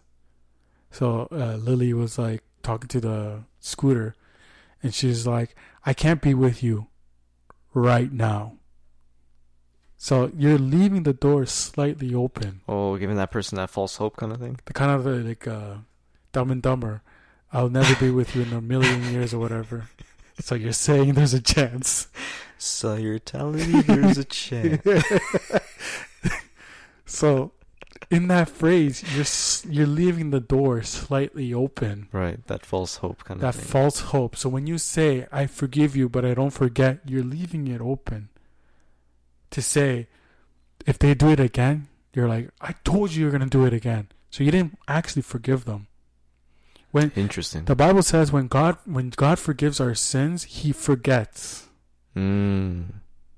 He's not like us when Mm. when- I see. When I do it again, you're like, I told you you're gonna do it again. Uh, That's not what God does. when he forgives, he forgets. He forgets. So Wow. So Our God is an awesome God. our God is an awesome God. He reigns. I still don't remember the lyrics. I didn't either. but last time I brought up the same. With wisdom, power, and love, our God is an awesome God. There we go. there we go. Boom. Sorry, go ahead. Last time we spoke about when Jesus resurrected, right. and he asked Peter, "Do you love me?" Mm-hmm. He didn't say. He already knew what had happened. He knew that Peter had denied him. But with that simple phrase, Peter, do you love me? Do you know what he was saying to him? I forgive you. I forgive you. And at no point, right, did Jesus say, "Remember this," or "I remember this." Hey, bro, remember what you said? What you said about me? Yeah. At no point. I Just know. asking to you. Yeah. Nice. Very nice. There was a quote in a movie that always gets me. It's just like a, it's a comedy movie. Have you ever seen the movie Starsky and Hutch? Oh, it's been a while. So there's a there's a there's a scene where Snoop Dogg says this. He said to air. Oh no, what what's the quote? Come on, man. You're the quote man. I know, I know, You're the I know. quote I'm master. dropping the ball right now. to err is human, but to forgive is truly divine. Ooh. And then he, the guy's like, "Who said that?" He's like, "The greatest Mac of all, Jesus Christ." Oh. Shout out to Snoop. Snoop D O double G. And you can see right there the message within that phrase is is is undescribable Mm-hmm. because in our human nature we cannot forgive. And even if we say I forgive you but I won't forget, you're not forgiving. Yeah it's it's it's something that you know, because that whole conversation, right? Because when you say that to the other person, you're hoping that with your intention that that person is matching it as well, right? That That they're change. that they change, that they learn from their mistake, that they say as well, like I don't know if they can say as well that I forgive as well, or I accept your apology, or whatever the case may be, right? Um, that they do learn and change from that, because the unfortunate thing that you don't want to happen is that the same thing happens again, right? Yeah.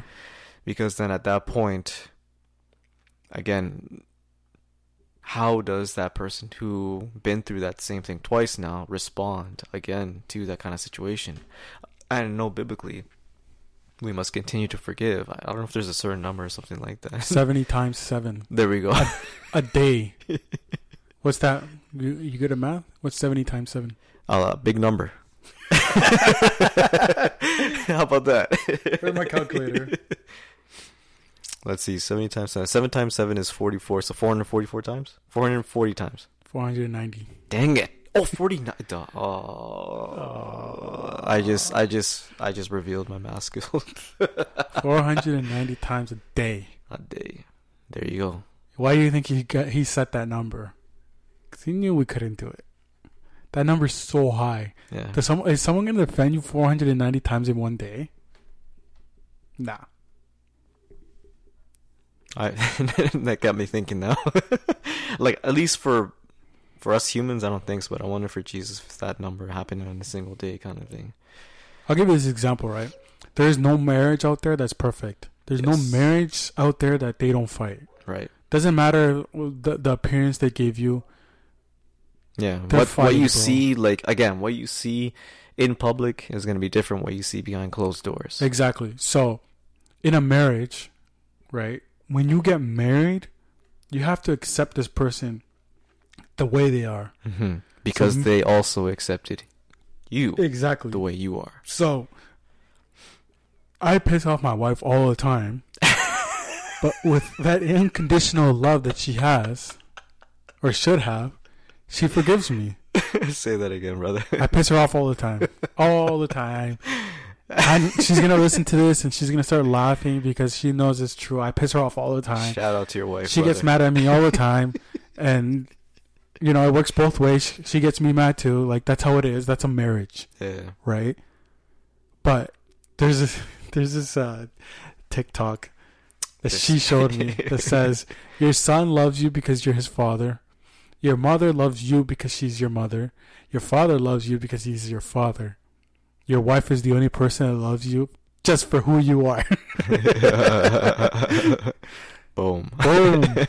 you know and you know it takes a bigger person to understand or to recognize or realize or admit that we are not in a perfect marriage Mhm. we have our problems Mhm. just like everybody else Yes, sir. everybody else Yes, sir. you you're single right now but you will get to that point where you get married Hey, man, we don't know that. are you exposing something right now No, Oh, no. boom. No, I, I am, I'm, yeah, I'm single. hey, hey listen but you will get to that point God And- willing, brother, I will get to that point where I'll know what it's like to hold a hand. I'm just kidding. no but you will get to that point one day Mm-hmm. where having a relationship is completely different than being married. Right. Right. That's true. Once you start living with someone, Yeah. everything changes. Everything changes. Because, yeah, when you're dating someone, it's all glitz and glam. It's a Mm. beautiful life, You're right? You're, seeing- seeing their best self. Mm, boom. You're see, it's like, like that's why, like when it comes to like social media, Facebook, Instagram, like you're just seeing the best person of in that moment, right? Exactly. Because they're not in there. It's all be like it's again it's in public areas, right? But once the clo- doors close and once you see them the next morning, whatever the cases then you'll see, like you said, their true colors. Hey, trust me, like once you're married, you start fighting about the dumbest stuff. Just the dumbest stuff. And then after you start realizing, you're like, why are we fighting over this? Yeah. oh, uh, we're, we're fighting because uh, you're babying the the boy. It's like, bro, who cares? Like, it's it's just, like once you get to that point in a relationship where you're just starting to fight over the dumbest things, mm-hmm. that's when you realize the love you have for that person, Yeah. right? Because like now you you can be who you are. You're comfortable enough to show the person exactly who you are. What really annoys you. What really frustrates you Yeah. like like these small little things, right? But it goes back down to like the role will tell you like as soon as there's a little bit of disagreement, you guys got to go your separate ways. Like that's not how it goes, man. When you make your vows, you say you will be with this person through sickness and health. What does that mean? yeah. I mean, you got to stick with them even if they're stubborn like me, hmm right? Like mom, It's giving you both examples of the extremes, right? yeah. And again, at the end of those vows, what does it say? Until till Death death do us part, right? Exactly. So, um, this is a testimony. My uncle, my uncle has was in the hospital for two weeks. He had uh, um, internal bleeding in his in his uh, in his liver, and he passed out while um, pumping gas. And they they called the ambulance. They took him to the hospital, and uh, they had to operate him on him, and he had a he had a he had a bad reaction to the to the medicine that they were giving him. Oh wow. So he he essentially went into coma, and you know my uncle, you were actually talking to him like at the last party we had, hmm and uh, he was he he came out of his coma finally like last week, and this is a testimony he's gonna have to give, right? Uh, glory to God, he's Amen. he's home now. Glory but- to God. Um, something that kind of made me laugh, right? To kind of like shine a little bit of light in, in a somewhat negative story, right? Right. And I told my wife this, and she started laughing. Um, uh, I went to go see him on Wednesday last week, and this is the first time he he was able to stand up and walk.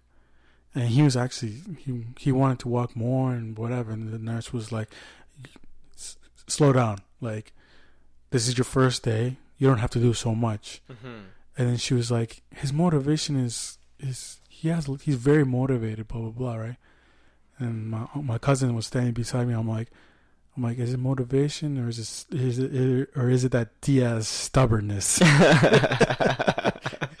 and only you guys will know that. Yeah. and I knew exactly what it was. It was our stubbornness, Yeah. along with God helping him. Right. And also too, like, um, again, going back to the experience and the personality, because I believe your uncle, he's also ex-military. He's or- ex-military, yeah. right? So again, he has that. That's ingrained in his DNA, man. The mindset, recovery. Okay, recover. Like, let's suck it up. Let's get back into our feet, kind of thing, right? And he was saying that too. So again, maybe it's stubbornness for others, but if we understand that, right? That's him. That's his way of thinking. That's his way of training. That's how what he was growing up to be, right? exactly. He's in a moment that he's in recovery mode. Okay, now to get to work, kind of thing, right? Yeah, because like, like I said, like my dad and my my uncles had such a tough upbringing. Like my dad started working full time at six years old. Jeez. So, and it wasn't because my grandfather was an abusive uh, father. No, it's because there was a necessity. Yeah. They had to work because they if Need they didn't work, they weren't going to eat that day. Yeah. Like they grew up poor, Yeah. right? So, in that work ethic was instilled in my father from a very young age. Right. right? Where it was passed down to to me, my siblings, right? That stubbornness comes from my dad was was implemented on us as well, right? Mhm. 'Cause I saw him doing that and in my head. I'm like, I would have done the exact same thing, Yeah. right? Why? Because that's how we were raised. That's what we were That's taught, right? the example. the example we were given exactly. So it's not to say it was wrong. It was not to say it was right, right? It's just the way we were raised. For sure, man. So- for sure. it goes back down to the same thing like my wife or me telling her or me saying that she, that I piss her off all the time a lot of a lot of what she struggles with with me is my stubbornness Mhm. I'm very stubborn it's hard for me to sometimes recognize when I'm being stubborn when I'm being an idiot when I'm like not listening right but it's on us to understand where we we're flawed yeah.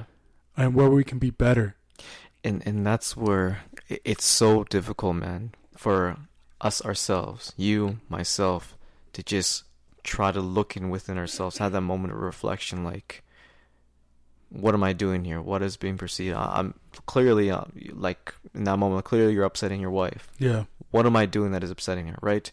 And hopefully hopefully right your partner your wife right is able to say like you're doing this and this and this and this kind of thing. And and instead of taking that offensively right we like take a moment like okay again what is the root of this? Like in any relationship, including a a, a spiritual relationship in church, there should always be communication. mm-hmm. If you're not communicating, then you're not going to know there's a problem. right If you're not telling someone, "Hey, I don't like that you said this," they're never going to know. yeah we, They're never going to know to change. we're not mind readers man Yeah, everybody's different, right? Some people some people react good to criticism. Other people don't. yeah it's true Some people you can yell at them all day, they won't care. yeah Other people you yell at them, they break down. yeah Everybody's different. Everybody Or communicates instantly di- offended kind of thing Exactly. Yeah. No, like, I know a lot of people that are very easily offended. People that are close to me, uh, people that are related to me. I know they're. I know that you cannot joke around with them a certain way, right right? And that's Right. how it is in church. You can joke around. You can joke around with me. Like I don't. I really don't care. mm-hmm. Right? You can. You can offend me. and I'm gonna keep it moving. Right? right Other people aren't like that. yeah Right? People get offended very they easily. take that to heart and then that's where the issues lie again right And then we can't forgive them because this person is like that. yeah and we can't forgive them because this person is too offensive or blah blah blah. Mhm. Just tell them, hey man, don't joke around with me like that. It doesn't take much. No, Right. but our egos and our pride, man, Hmm. Preach. It gets in the way, right? Why should I talk? to them? They should be talking to me. Oh. Whatever the case may be, right? I'm not at fault. They're at fault. So I brought up this the the situation that I, I encountered today right, with that friend of mine. right. Now that I've had time to reflect, I should have said something. You know, I was going to say it when you explained it, but I I wanted you to think it through. Yeah, see if like you'd be able to like that moment right there, right? I should have just approached. We talked about that. We talked about I think the last episode when we talked about being the bigger person. Exactly. I should have said something. I should have been like, hey bro, how's it going? Long time no see. Like And I bet you, bro, that he would have been instantly responded possibly to that too. Probably now it's now it's just gonna be awkward if I see him again. It's like he's probably gonna be like, "Oh, why didn't you talk to me the first time?" Like Whatever. It's just like it is what it is, right? Yeah. I made a mistake. And I, and exactly right. Again, going back to being the big person. Yeah, I apologize, man. I should have just said something instead of just staring you and you staring at me. Like long time. Yeah, and the thing is, is like, I'm not a person that's like that will ignore people. Like if if we cross path, then I'll talk, right? Yeah. But like I told my wife all the time, I'm the kind of person that like if we don't lock eyes, I'm probably not gonna talk to you. But if we lock eyes, I'm gonna talk to you, Yeah. right? I'm the same way too. I just don't like to like I, when you know when someone doesn't want to talk. I don't want to be that person that's like, "Hey, what, what's, what's yeah. going?" on?" You Like just what nudging conversation. Yeah. Like thank like glory to God that I've I, I think I have enough social skills I mean? Mhm. to understand when someone wants to talk or when not to talk, right? And for the most part, in the same way, same way as too. Unless it's somebody that I know I haven't seen for a while, like say like uh, your grandfather and your grandma. When you tell me that they're always at Fairview Mall walking up Yeah. and down the aisles, like I wouldn't necessarily approach them because I know they haven't seen me since I was a child, right? Yeah, So they'd be like, "Who is this guy? Who are you?" Like kind of thing, right? they probably remember. Well, when uh your last party, right? When Mhm. I was speaking to your grandfather, right? Like. Um, Mauricio. I told him, yeah, I told him like, I just want to let you know that I still remember you, but I don't think you remember and know who I am. And then we had that conversation, like, are you the son, the hermano, right? And I was like, yes, I'm the young one. He's like, I remember you when you were this small. I'm like, you know, I was like, yes, I know. I, w- I wish we had video format so everybody could see your face. soon, soon, soon, I guess. soon, brother, soon, God willing. Yeah, but, but like it's like those situations right where like and i don't know if that's the right approach or not but it, that's my mindset when it comes to those who haven't seen me for that long like do i want to and again depending on the situation too if i if i've urgently if i'm so, doing something urgently kind of a thing then i gotta hop step to it right Yeah, I always try to like. I'm always afraid to do that because I don't know if someone's gonna re- reciprocate the same like memory as I I do, right? So I'll give you this example. mm-hmm. Um, in the summertime, remember Sam invited us to La Paz. And we went to La Paz. yes Okay, bro, you really do have a bad memory. like I had to think about it. yeah when you guys were sitting in front of me right Yeah. okay. it took me a second eh? So I remember I was like a little nervous to go talk to Sam's Sam's dad. right and uh, like the pastor of La Paz, because I was like, I don't know if he's gonna remember me. right right right yeah So right, so I went up to him and I shook his hand. I'm like, Dios le bendiga, hermano. He's like, Dios le bendiga, and I was like, uh, Yo soy el hijo de yeah my dad. And he's like, Ah, he's like, Yeah, it's crazy. And then his wife came, Sam's mom, and she's like, She's like, Look Oh my is, god. yeah. She was like, she was looking at my son. She's like, I can't believe how much he looks like you. He looks exactly like you when you were that age, and blah blah blah blah. Whoa. Like I just like I just felt like love, right? yeah I just felt that love, a right? nice because feeling of relief eh yeah, because I was like, I don't know if they remember me because I had um, crossed paths with him before, but we hadn't had like a conversation, right like at their wedding, right? I and ju- and again, that's the same thing, right? He hasn't seen you since, right? Mhm. So you're a completely different person. yeah, then, so it's right? like like like I have a beard now, and like you know, obviously like I'm a grown man now, yeah, so it's like uh, like I remember them, but I don't know if they remembered me. But then it's Exactly. like when I saw her, like for example, Sam's mom, like she was like, "Oh my God, your son looks exactly like you. Like that's how you look like when you were his age." Blah blah blah. I'm just like, okay, I feel I feel better now. Like they they remember me. Like nice. and I, I don't know if you remember, like we were there like an hour after the service had ended, like in conversation. because they were just like making us feel so welcome and like i remember when we went to that church when we went to la paz my wife was like so shocked because she's like everybody was going up to you and they're like oh i remember when you were a kid blah blah blah like i felt love right yeah, so obviously like like that's the church i was born in right so it's like there's nostalgia there yeah, but um like if it makes you feel good like when someone reciprocates that same feeling like of like oh we've known each other for so long right? Like i know like whenever i see your dad like it's just like this it's just love. You just feel Mhm. love. Like i love seeing your dad like and and and i appreciate it because like I, we've invited you guys to, like to my wedding to my kids' stuff and you guys always go. And it's just like you know like there's still love there like and this relationship goes back like 20 plus years like Yeah. they've they literally see me as a kid as a teen as an adult now right. as a as as a father now as a, a husband like they've seen everything so there's always like that little nostalgia for me right and for me like like i'm a very nostalgic person like i'm i i show my affection my my love for people right so it feels nice when it when they show it to me as well, right? Because, uh, like I said, I'm very I'm very nostalgic. So, and it's just like it's funny how life works, right? Because like for the listeners who are listening to us, The listeners who are listening. um, my wife, I never would have imagined my wife was going to be my wife. Yeah, Because my wife and her family congregated in La Iglesia de Dios. right. my parents were really close to her parents when we were kids. My wife and her siblings and, and her parents obviously used to come over to my house all the time. Right, right. And I tell people this all the time. I used to I used to get so upset because um, my wife's brother is oh yeah. yeah. is 9 years younger than yeah. me. He's he's a young blood man. And my wife is one of three girls. mm-hmm. So whenever they came over to my house, it's like me, and- me and my brother were like, "Who are we gonna play with?" Hey, right. Like, it's just a girl and then a really, really young boy. It's like, I don't want to play with these people. Why are they always coming to my house? I remember I used to complain about it all the time. Bro, that's where me and my brother came in. You know. Yeah, word. We had and our then, then friends. that's yeah, and then that's when probably Steph and Blanca. I'm sorry. Oh, good.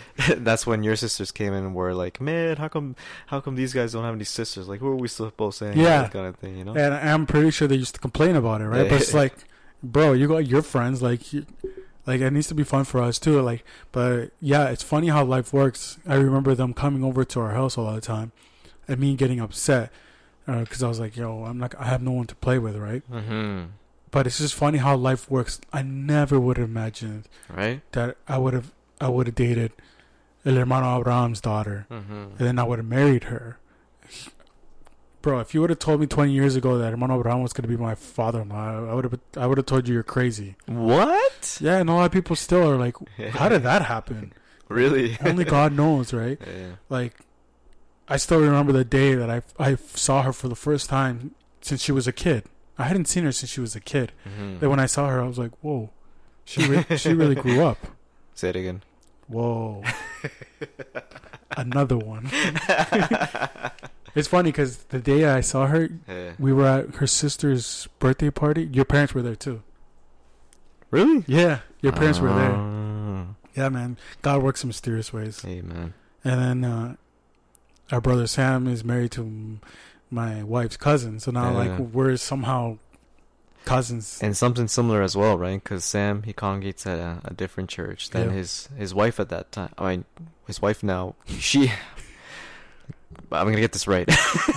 where Sam congregates was not where his his now wife was congregating when they didn't know each other, right? Yeah. Different churches, but similar thing, right? Yeah. They they got to know each other. I guess shout out to social media for getting them co- uh, connected in that way, right? Yeah, and shout out to Sam. We, we keep bringing him up. Maybe we should, we should make him a part of our, our podcast. Hey man, Last time dropping names and everything. right? That's where forgiveness comes in hand, right? yeah, man. Because you were, I could tell you were annoyed. I I was, But man. you weren't I saying was anything. cheesed, he wasn't doing it on purpose. no, uh, no, and that's and that's why, right? Because I know he wasn't doing it on purpose. Like I know, like he's not used to this, right? Yeah. Like, and he said it himself too, right? That he's not used to it. But I just kept looking like, and and again, that's that's on me too, right? I should have reminded him. So Remmer, like at least for me, like you, you have no problem with is all fine, right? And I think it again, it's gonna come to a point where I'm just gonna say my name too, right? Like at this point, I think I think that uh, I don't think us mentioning our names is is the thing. I think the important thing with the title of our podcast is that we're trying to bring awareness, bring light to the Yeah. name of Jesus. At the end Yeah, of the yeah, day, your name and my name aren't important when it comes to the, our message, yeah, exactly, right? Because because if we're if we're talking about me, Jonathan, saying my name, Jonathan, Jonathan, Jonathan, Jonathan, is like I'm bringing more light to my name, right? right. Which is not what I want. I want to bring light to the name of Jesus Christ Amen. Yeah. my God, uh, the God of this world, even though the world does not want to accept that fact, right? The important thing is not your name, not my name. The important thing is God's name name. of Jesus. Amen. So, at the end of the day, like, yeah, our names are going to be out there. Yeah. A lot of the people that are listening, like my wife was like, well, why are you trying to hide your name? I'm like, most of the people that are listening already know who you guys are, right? which but- is fine, right? Yeah. And we we know that, right? But like for myself, right? Luis, Lucho, Luis, whatever the case may be, right? Uh, yeah, like you said, my we're not I start, don't. we're not starting off like, "Hey, welcome to Nameless Slurmers. This is Jonathan and Luis." Like, Yeah, no, yeah. that's not what we're doing. No, It's like that that makes no sense. we're kind of contradicting the message, right? Right, But if the name gets out there, then it gets out there. Like exactly. at the end of the day, we can't, we can't. Um, like I told you when we first started, like I didn't know that when I was doing the like uploading where it says published, I didn't know my name was gonna be on there. Right. And then my sister in law was like, she told my wife, she's like, hey, in the published, it says his name. So they kind of lose that whole Yeah. name dropping thing, right? Exactly. Yeah. So yeah. I was like, oh, well, I didn't do it on purpose, but it, it happened. It happened. Like, But again, that's it's it's it's the learning curve, right? We're learning. We're starting off. We don't know this, right? Yeah. We're we're clearly um, now more experienced in this area, right? But um, like now, like now when we're about to start, we're not playing around with this as much because like we already know what's gonna happen. we've seen this movie too many times. man. Like no more spending half an hour, forty five minutes doing some troubleshooting and doing mic check one two one two. just to end up seeing- doing it the same way. Like, like yeah, we're we know that right now you can only hear him on the left side and me on the right side. We know this. We're trying to figure out a way to to make this work, right? But you you, you have to be patient with us. Yeah, that's part of the journey, man. Yeah, like we like we're we're actually doing it now, but we talked about doing a podcast for how long? Like I don't even months? remember, man. Yeah, it's been a while. Wait, you didn't? You don't remember, I know. Shocking. bro? I thought my memory was bad, but you're on, you're on a whole nother level. yeah. I was surprised you don't remember. You you don't forget your name. Yeah, bro. If if we kept if I if I didn't name drop today and if I kept it up, I probably would have. What's my name again? yeah, man. But like, you know, maybe we should wrap this up. But yes, sir. It's, it's been a, it's been definitely a, uh, a great experience so far. Yeah. epi- six ep- six episodes in. Um, I'm really enjoyed it. Like, I always look forward to Saturdays now when we're gonna record because even though today we didn't really come with a specific topic, we just like let it flow, Yeah. And right? and and that's something that we we knew beforehand and we agreed to, right? Like if we have Mhm. topics at hand, that's great, right? Just to keep the conversation going, or if there's something not obvious and specific that we're gonna discuss, then for sure we'll plan it, kind of thing. But again, as we intended, right? We want this to be understood that we are just two Nicks, right? Mhm. Average Nicks, right? Um, just trying to guide ourselves through this life, right? Yeah. As two Christian men, that um, we understand we're not perfect, we're not theologians, we're um, right. We're just trying to better ourselves in every type of aspect, right? And just having these types of conversations. I think it's pronounced theol theology. Oh, see, I try to I try to sound smart now. I done messed it up. Theologians, Theo- theologians. Theologians. Is that is that how you say it? I have no idea, bro. I'm You with forgot. my with yeah with my memory. yeah. oh my god! I never noticed how forget you forgetful you were. You know what? I'm I'm gonna make an excuse right now. I'm gonna, and then this is gonna be my story. It's because of working in long term care. Oh, That's where my. he had to forget. It's probably not it, but that's that's gonna be my reason. yeah, shout out to the people that work in that in that industry, man. It's not easy. It's not. PSWs and nurses, they need to be recognized. They should. Man, they should get, pay them pay them their money, man. Like, I I, I was actually telling my my cousin that the other day when we went to the hospital. I was like, man, you can't pay me enough to wipe someone's butt. Like, that's not for me. I I, I there's a lot of people that aren't even willing, like a lot of men who aren't even willing to wipe their own children's butts. Yeah. Now, and, can you imagine? An, And that's like the best case scenario, man. best case scenario. Yep. So it's like there's stuff that I'm not like. Uh, it's not because I have a weak stomach, because I don't. It's just like something that's I don't think I could do if I was ever. Well, it's just let's just state it out. It's disgusting, it is. right? Just say it the way it is. Yeah. There's Say it no with being chest. around it. Yeah. yeah. Say it with your chest. Yeah, it's disgusting, man. It's like you're you're it's it's the butthole. It's it's like Mhm. there's, there's nothing nice that comes out of it, right? Yeah. It's just the, the the final byproduct of what you ingested. Yeah. And right now I'm working in an industry where like. Um, I'm not gonna drop the name because maybe I shouldn't, but I'm Mhm. working in an industry where I'm working with uniforms Right. and I'm working with different types of uh, uh, products, and I'm literally picking up people's um, dirty laundry essentially. yeah. and you smell some ripe stuff. It's not for everybody, right? I like that ripe stuff. but I also worked in a pork factory, oh yeah, true. so I know what that's like. right. So it's like you you encounter so many different things, right? And I'm I love my job right now. Like it's Glory so God, it's man. so That's much. awesome. It's fun. It's fun for me because I'm no I'm no longer confined by by walls. Mm-hmm. I'm outside. I can see what's Yeah. what's going on outside. Like the sunshine is hitting me. Like I'm driving places. Like it's a lot of fun for me. And only God was able to provide this job for me, this opportunity, right? But even the, even the job I'm doing now is not for everyone. Right. Not a lot of people are willing to smell uh, someone's dirty pants. Yep.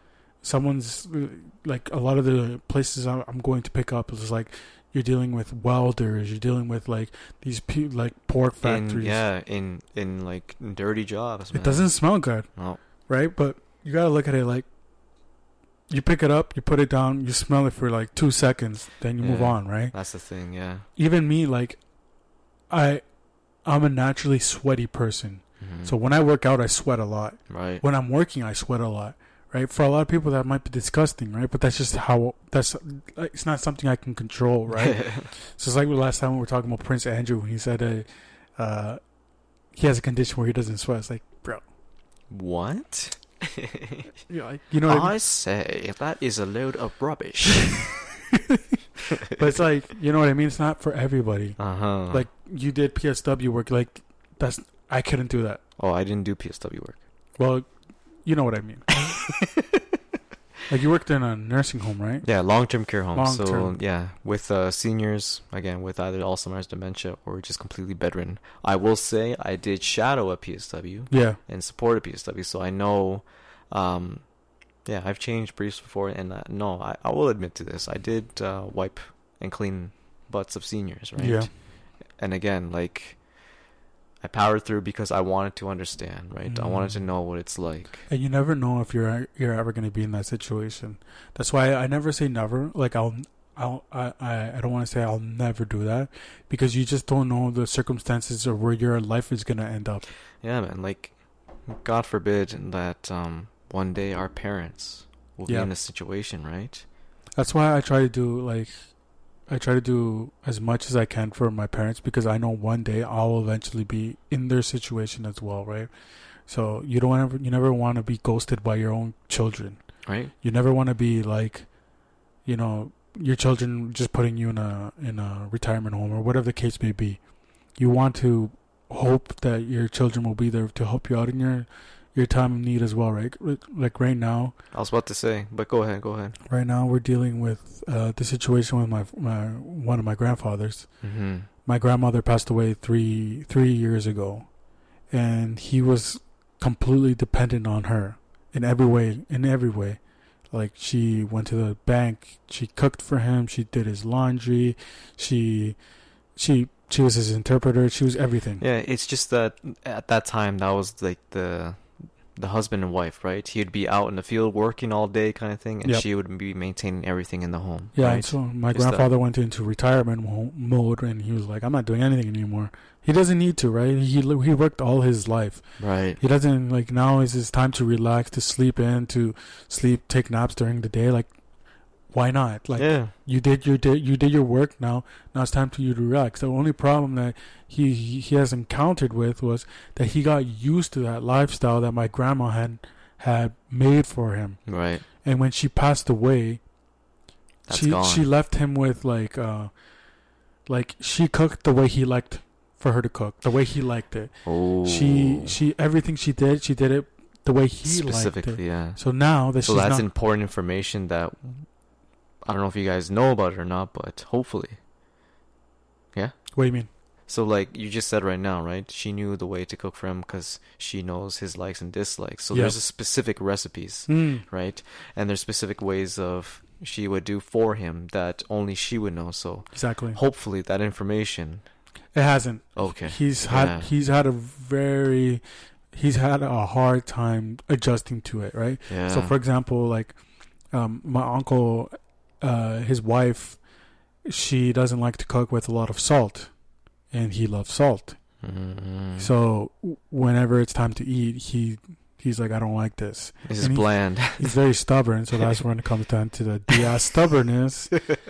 Even though it tec- originates from. even technically he's not a Diaz, but he is, you know, he's stubborn. He's Mhm. very stubborn, just like my dad is stubborn, just like I'm stubborn, and my siblings, we're all stubborn, right?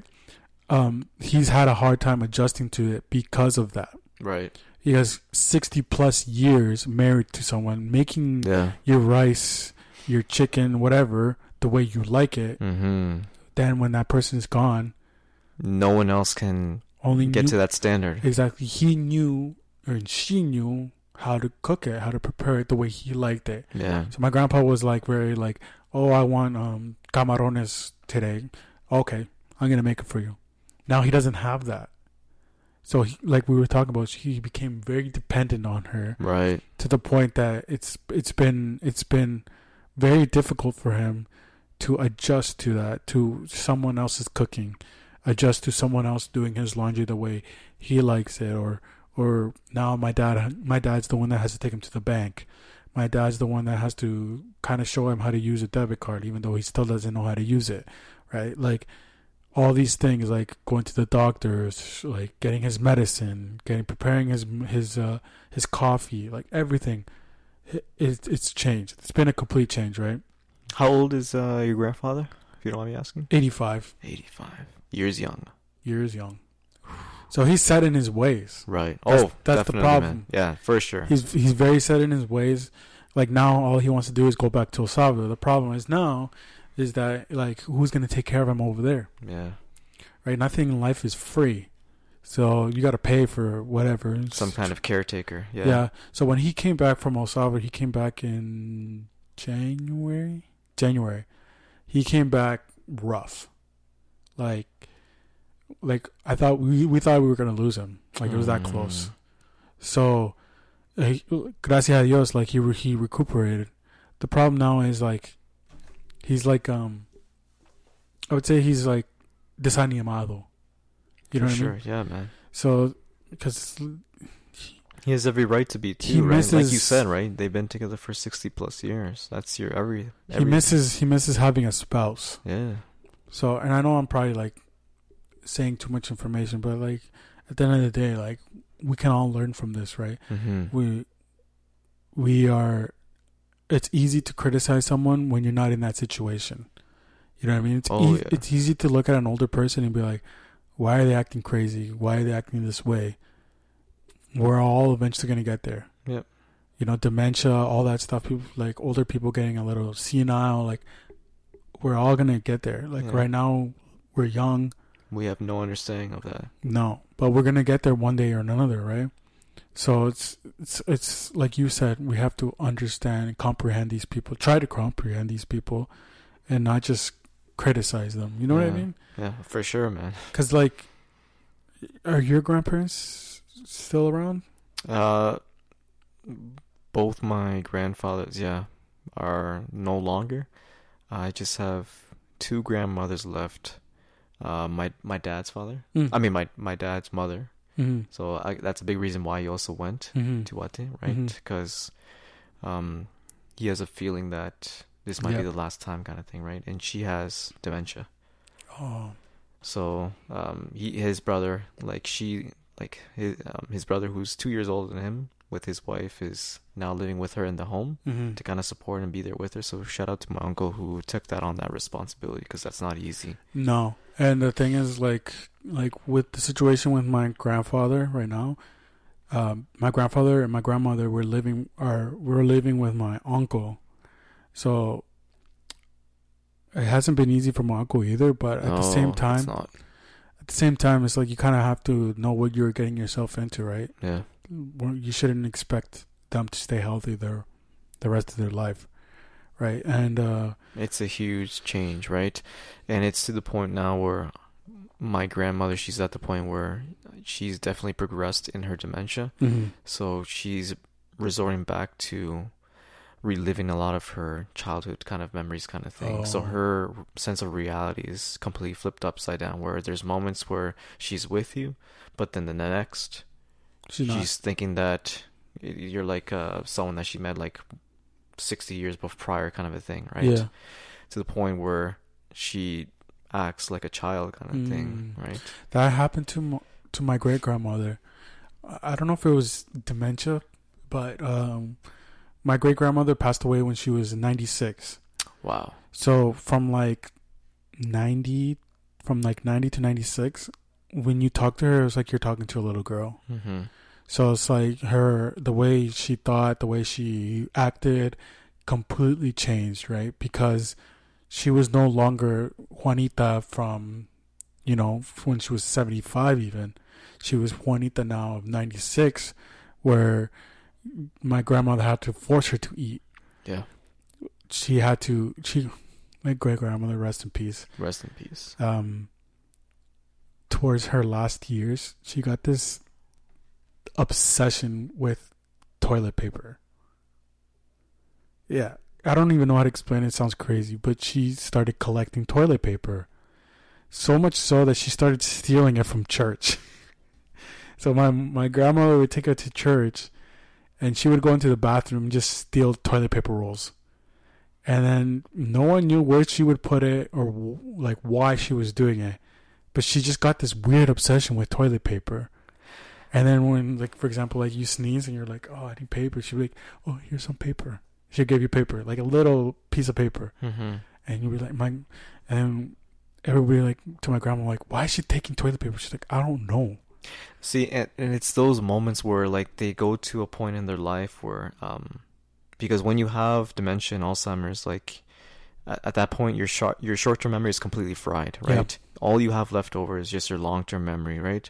So at some point, like it'd be interesting to know, and I've, and that's too bad that there's no one that you can really contact or connect to because there's a root to that, right? Yeah, I don't know if there was a time in in which era of that lifestyle was where toilet paper was like um remember during COVID where like everyone just started snatching all the toilet paper kind Yeah. of thing? Like I wonder Yeah. if it was something like that at some point in their lifetime where toilet paper was such a necessity that it was just running out so people were just like as soon as she sees it she just recalls like oh we don't have any toilet paper we need we need we need kind of thing right yeah, because towards like, I'd say the last ten years of her life, she didn't even know where she was. Yeah. She didn't know she was in El Salvador. She was in Canada. She didn't. She had no idea. She didn't even know who I was. yeah and I was her great grand great grandson.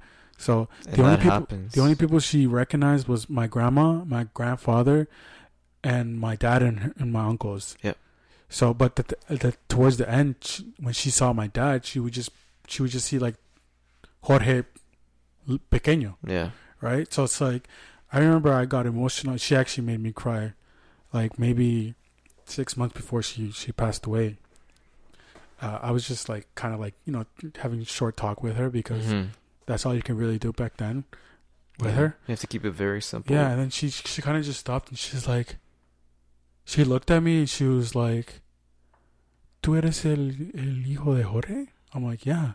She's like, "Jonathan." I'm like, "Yeah," and she's like, "Oh," and I I almost cried that's it a huge eureka moment it was the first time yeah in years that she recognized me. And I still remember when she was she was in her deathbed. I remember like my, like a couple months before that, I told my dad, I'm like, "Do you think do you think mm, mi mama Juana um actually converted?" Cuz she was she was hardcore Catholic before she converted. right And my dad was like, I think so, but I don't really know because she's lost her mind, kind Yeah. of thing, right? And I remember, you know, on her deathbed,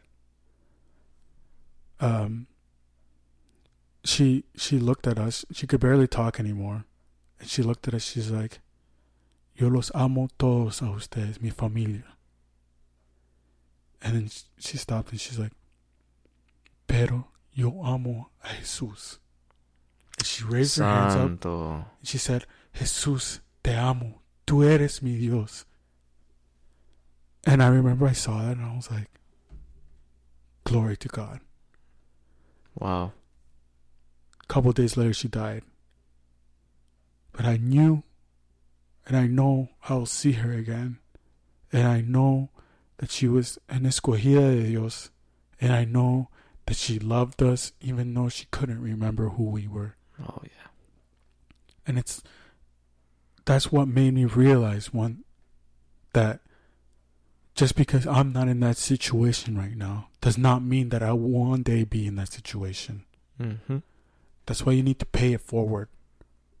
Do what you can in life. Appreciate your grandma, your grandpa, your mother, your father, your friends, your loved ones. Appreciate them during life. When they're still alive, when you can tell them, I love you, Mm-hmm. do it. Right? Because when they're dead, when they're gone, That's it. you don't want to live your life knowing I could have done more. Yeah. Having those what if situations, having moments of regret, right? And again, right? That's the example we need to set for those before us as well. Jesus showed us the love, the compassion that he had for humanity, Mm-hmm. right? Even in his last moments, he still said, Forgive them. Why? Because he, that's what he was showing us. That even though people might treat you horribly, Despite all the pain, all the terrible actions that were caused upon him, after all the things that they were said about him, after everything of suffering, of pain, physical torment, all that stuff, he still, in those final last moments, wanted to show everyone, be the example, and let them understand that despite all I've been through, we still must forgive. and this, I'm gonna end this. We should end this with. I want to end it with this testimony. Yep. Right. When I was a kid, I was not close to my abuelita Silvia and mi, and mi abuelo Jose, Chepito. I wasn't that close with them because I had uh, other people telling me other things, right? Uh, like the other side of my family telling me nonsense. One day when I was around 15 years old, I had a dream. And in my dream, I saw my grandfather, mi abuelito Jose. I saw that he was dying. And in that dream, I saw that he was trying to, like, we were in a family gathering and he was trying to help, like, prepare the food and all this stuff. And everyone was telling him not to worry about it, right? And, but we knew, I knew he was dying in that dream. And I remember when I woke up, I still had that image in my head. And then I told my dad the, the dream. I told him, hey, I, I had this dream. My dad just looked at me. He's like, maybe God's telling you that you need to form a relationship with Him. And I, was, I, I just stood there and I was like, hmm, I don't really have a relationship with my grandparents, like that side. Because I I had a relationship with my other grandparents. And then uh, I started to form a relationship. I felt the need that I needed to make an effort, right? Even though they weren't at the time, I needed it needed to come from me, right? I think that's a profound uh, idea that I had for a 15 year old. It's not something that you know they're thinking about, right? But I started to make an effort to have a relationship with them, and I ended up forming a, an undescribable relationship with my grandparents. A relationship that I don't think we'll ever, I can't ever duplicate with anybody else, right? I became so close to them that I was able to express to them my deepest, darkest thoughts. When I was in depression, my parents and my grandparents were the only people that knew. When I felt alone, my grandparents and my parents were the only people that knew. And I was able to form this relationship with, with my grandfather and my grandma that when my, my when my grandma passed away three years ago, it was one of the worst times of my life because I have my mother and I love my mother to death. But my second mother was my grandmother. I formed a relationship with her that I can't even describe. And when she died, I wasn't able to be at her side because of COVID. And to this day, I still miss her. I still cry over my grandmother. And my wife I remember when she when my grandmother passed away. My wife told me that that the last the two weeks after she passed away, I don't even remember to this day because I went into into I don't even know what it was. I don't want to say depression, right? But I went into this sadness and but what got me out of it was what my grandma used to tell me all the time that she, above everything, she loved Jesus. And she gave her life to him. Despite everything she went through. My grandma did not have an easy life. She had to deal with an alcoholic husband. She had to lo- she had to, she had to deal with losing six children. She had to deal with so much, so much hate. But if you talk to her, she was the most loving person she was kind. She was understanding. She was willing to give whatever she had. She was willing to give it. I remember one of her famous sayings to me was, I might not be able to give you money, but you'll never leave my house without having a full stomach. I'll never deny you food. I'll never deny you love. And all those words, still, I hold them dear to my heart.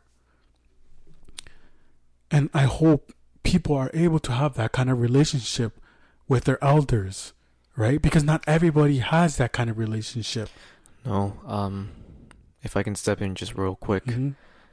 That's why when I hear these stories, man, like I'll be honest, like I get jealous, right? I envy that because my immediate family is here, but my entire extended family, right? They're all back home, so I, I never knew what it's like to have uncles, cousins, mm-hmm. and grandparents that are like really next to you, right? Um, and it's it's not a knock on you at all, man. Like that's it's beautiful stuff, right? It's amazing stuff, but like you're saying, right, to the point of sometimes we don't know the blessing that's before us, mm. and we don't take advantage of the moments of the times, right? Yeah, because you're you're you not having your close family here the ones that are here don't make that effort, right? Mm-hmm. A lot of people barely talk to their grandparents, barely talk to talk to their uncles, right? So for me, losing my grandmother was very difficult.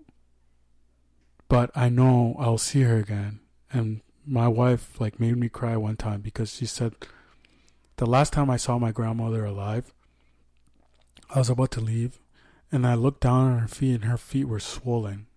And I told her, I'm like, hey, take it easy. You're not young anymore. You don't need to be doing walking to downtown Kitchener. Mm-hmm. You don't need to be doing all this stuff that you're doing all the time. Just, just take it easy. And she was like, I'll be fine. She said that to me, right? Of course. And then my wife told me that right before we left, she hugged her and she said, "Take care of yourself." And she said to her, she said, Take care of Jonathan. I love him so much.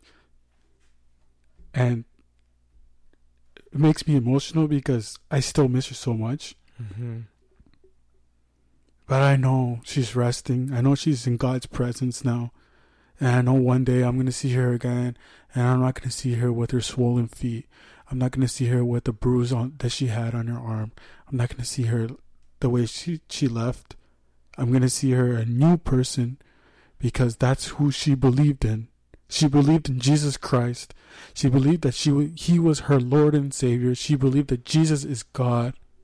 And all those who believe all that, we will see them one day. Amen. Every brother, every sister that is in Jesus Christ's presence now, one day they will rise up and we'll meet each other in heaven and we will say, We made it. We fought the good fight. We made it. No more suffering. No more sorrows. No more pain. No more pain. No more sin. Everything is new. I'm gonna see my great my mi abuelita Silvia. I'm gonna see my mama Juana. I'm gonna see mi tío Tato. I'm gonna see every person that we've lost, every person that we've loved. That they, if they believe in Jesus Christ, we will see them one day, brother. In glory. In glory. All we have to do now that we are alive is to express to each one and every one of ourselves that we love each other, that we are there for each other through sickness and in health. It's not Mhm. just a promise that you need to make to your spouse, it's a promise that you need to make for your brothers and your sisters in Christ right. to help Let them other. know that they're not alone. No. They have God and they have us. Right? That's what God wants from us. To show that love, that compassion, that unconditional love that we need to show each and every single one of ourselves. Us. Right. Just as our immediate family, our brothers and sisters would always be there for us, is the same mindset that we need to have. Yes. Right. Yeah. I know If- it's, I know it got I know it got really, really deep. But That's okay though. Um, before we close, I just want to add this from you. Um, is it alright if you close in prayer mhm. For this moment? I feel like it's um appropriate. Okay. Padre Santo, que estás en gloria, te damos gracias, Señor Jesús, por lo que tú estás haciendo en medio de nosotros, Señor Jesús. Lo que tú nos estás mostrando cada día, Señor, que vivimos, cada día que estamos aquí, Señor Jesús, es, es con un propósito, Padre. Aunque muchas veces estamos pasando por pruebas, por dificultades, por, por tribulaciones, Señor Jesús. No es nada comparado a lo que tú sufriste por nosotros, Señor Jesús, en esa cruz. Amén. Tú sufriste, Señor Jesús, para que nosotros pudiéramos tener vida, Yes. por tener vida eterna, Señor Jesús. Lo que tú quieres de nosotros, Padre, es que nos amemos unos a otros, que estemos unidos, Señor Jesús. Yes. ¿Qué es lo que nos une, Padre Jesús? Eres tú. Ese amor que tú nos diste a nosotros y lo que nos das es lo que tú quieres que nosotros le mostremos al mundo, Padre. Amén. Solo tú puedes hacer eso, Padre. Solo tú, Señor Jesús, es el que puede poner perdón en nuestros corazón. Ese entendimiento, Padre, de compre- comprendernos unos a los otros. Saber, Señor Jesús, que cada uno de nosotros tenemos que cargar nuestra cruz, Padre, Yes. individualmente, Padre.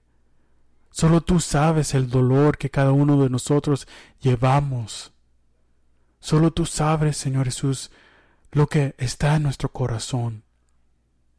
Solo tú conoces nuestro dolor, lo que nosotros sentimos, lo que pensamos, Señor Jesús. Nuestro llanto, Señor Jesús.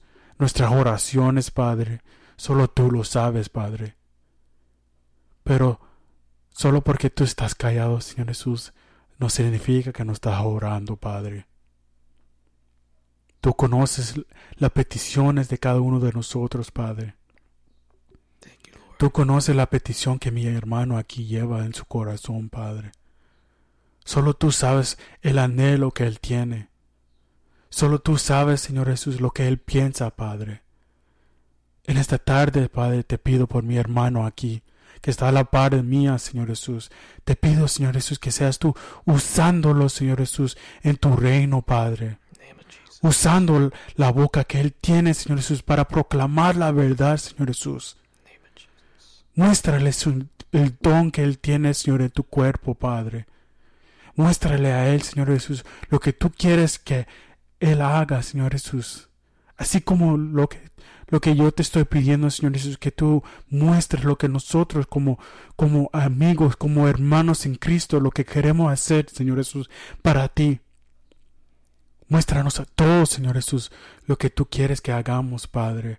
Porque yo sé que tú no quieres a nosotros sentados en una banca, Señor Jesús, calentando la silla, Señor. Eso no es lo que tú quieres de nosotros, Padre. That's right. A mi hermano, Jesús. Provee todo lo que su corazón desea, Padre Jesús. Ayúdanos en cada momento, Señor Jesús. Que Él pueda ser la luz en la oscuridad, Señor Jesús. Ayúdanos, Padre, en cada momento. Yes. Pon ese amor, pon ese ánimo en nosotros, Padre. No dejes que el diablo gane, Padre. Eres más fuerte que el diablo, eres más fuerte que el mundo, Señor Jesús. Te amamos, Padre. Te seguimos predicando, Señor, en las buenas y en las malas, Padre. Es fácil servirte cuando todo va bien, Padre. Pero es difícil servirte cuando todo va mal. Pero sabemos, Señor, que contigo, Señor Jesús, lo podemos hacer. Yes. Hemos peleado la buena batalla, Señor Jesús. Seguimos peleando esa buena batalla. Yes, Lord. Danos esa fuerza para llegar al fin, para encontrarnos con nuestros hermanos y nuestras hermanas, Señor, que hemos perdido. Pero vamos a llegar en tu nombre, Señor Jesús.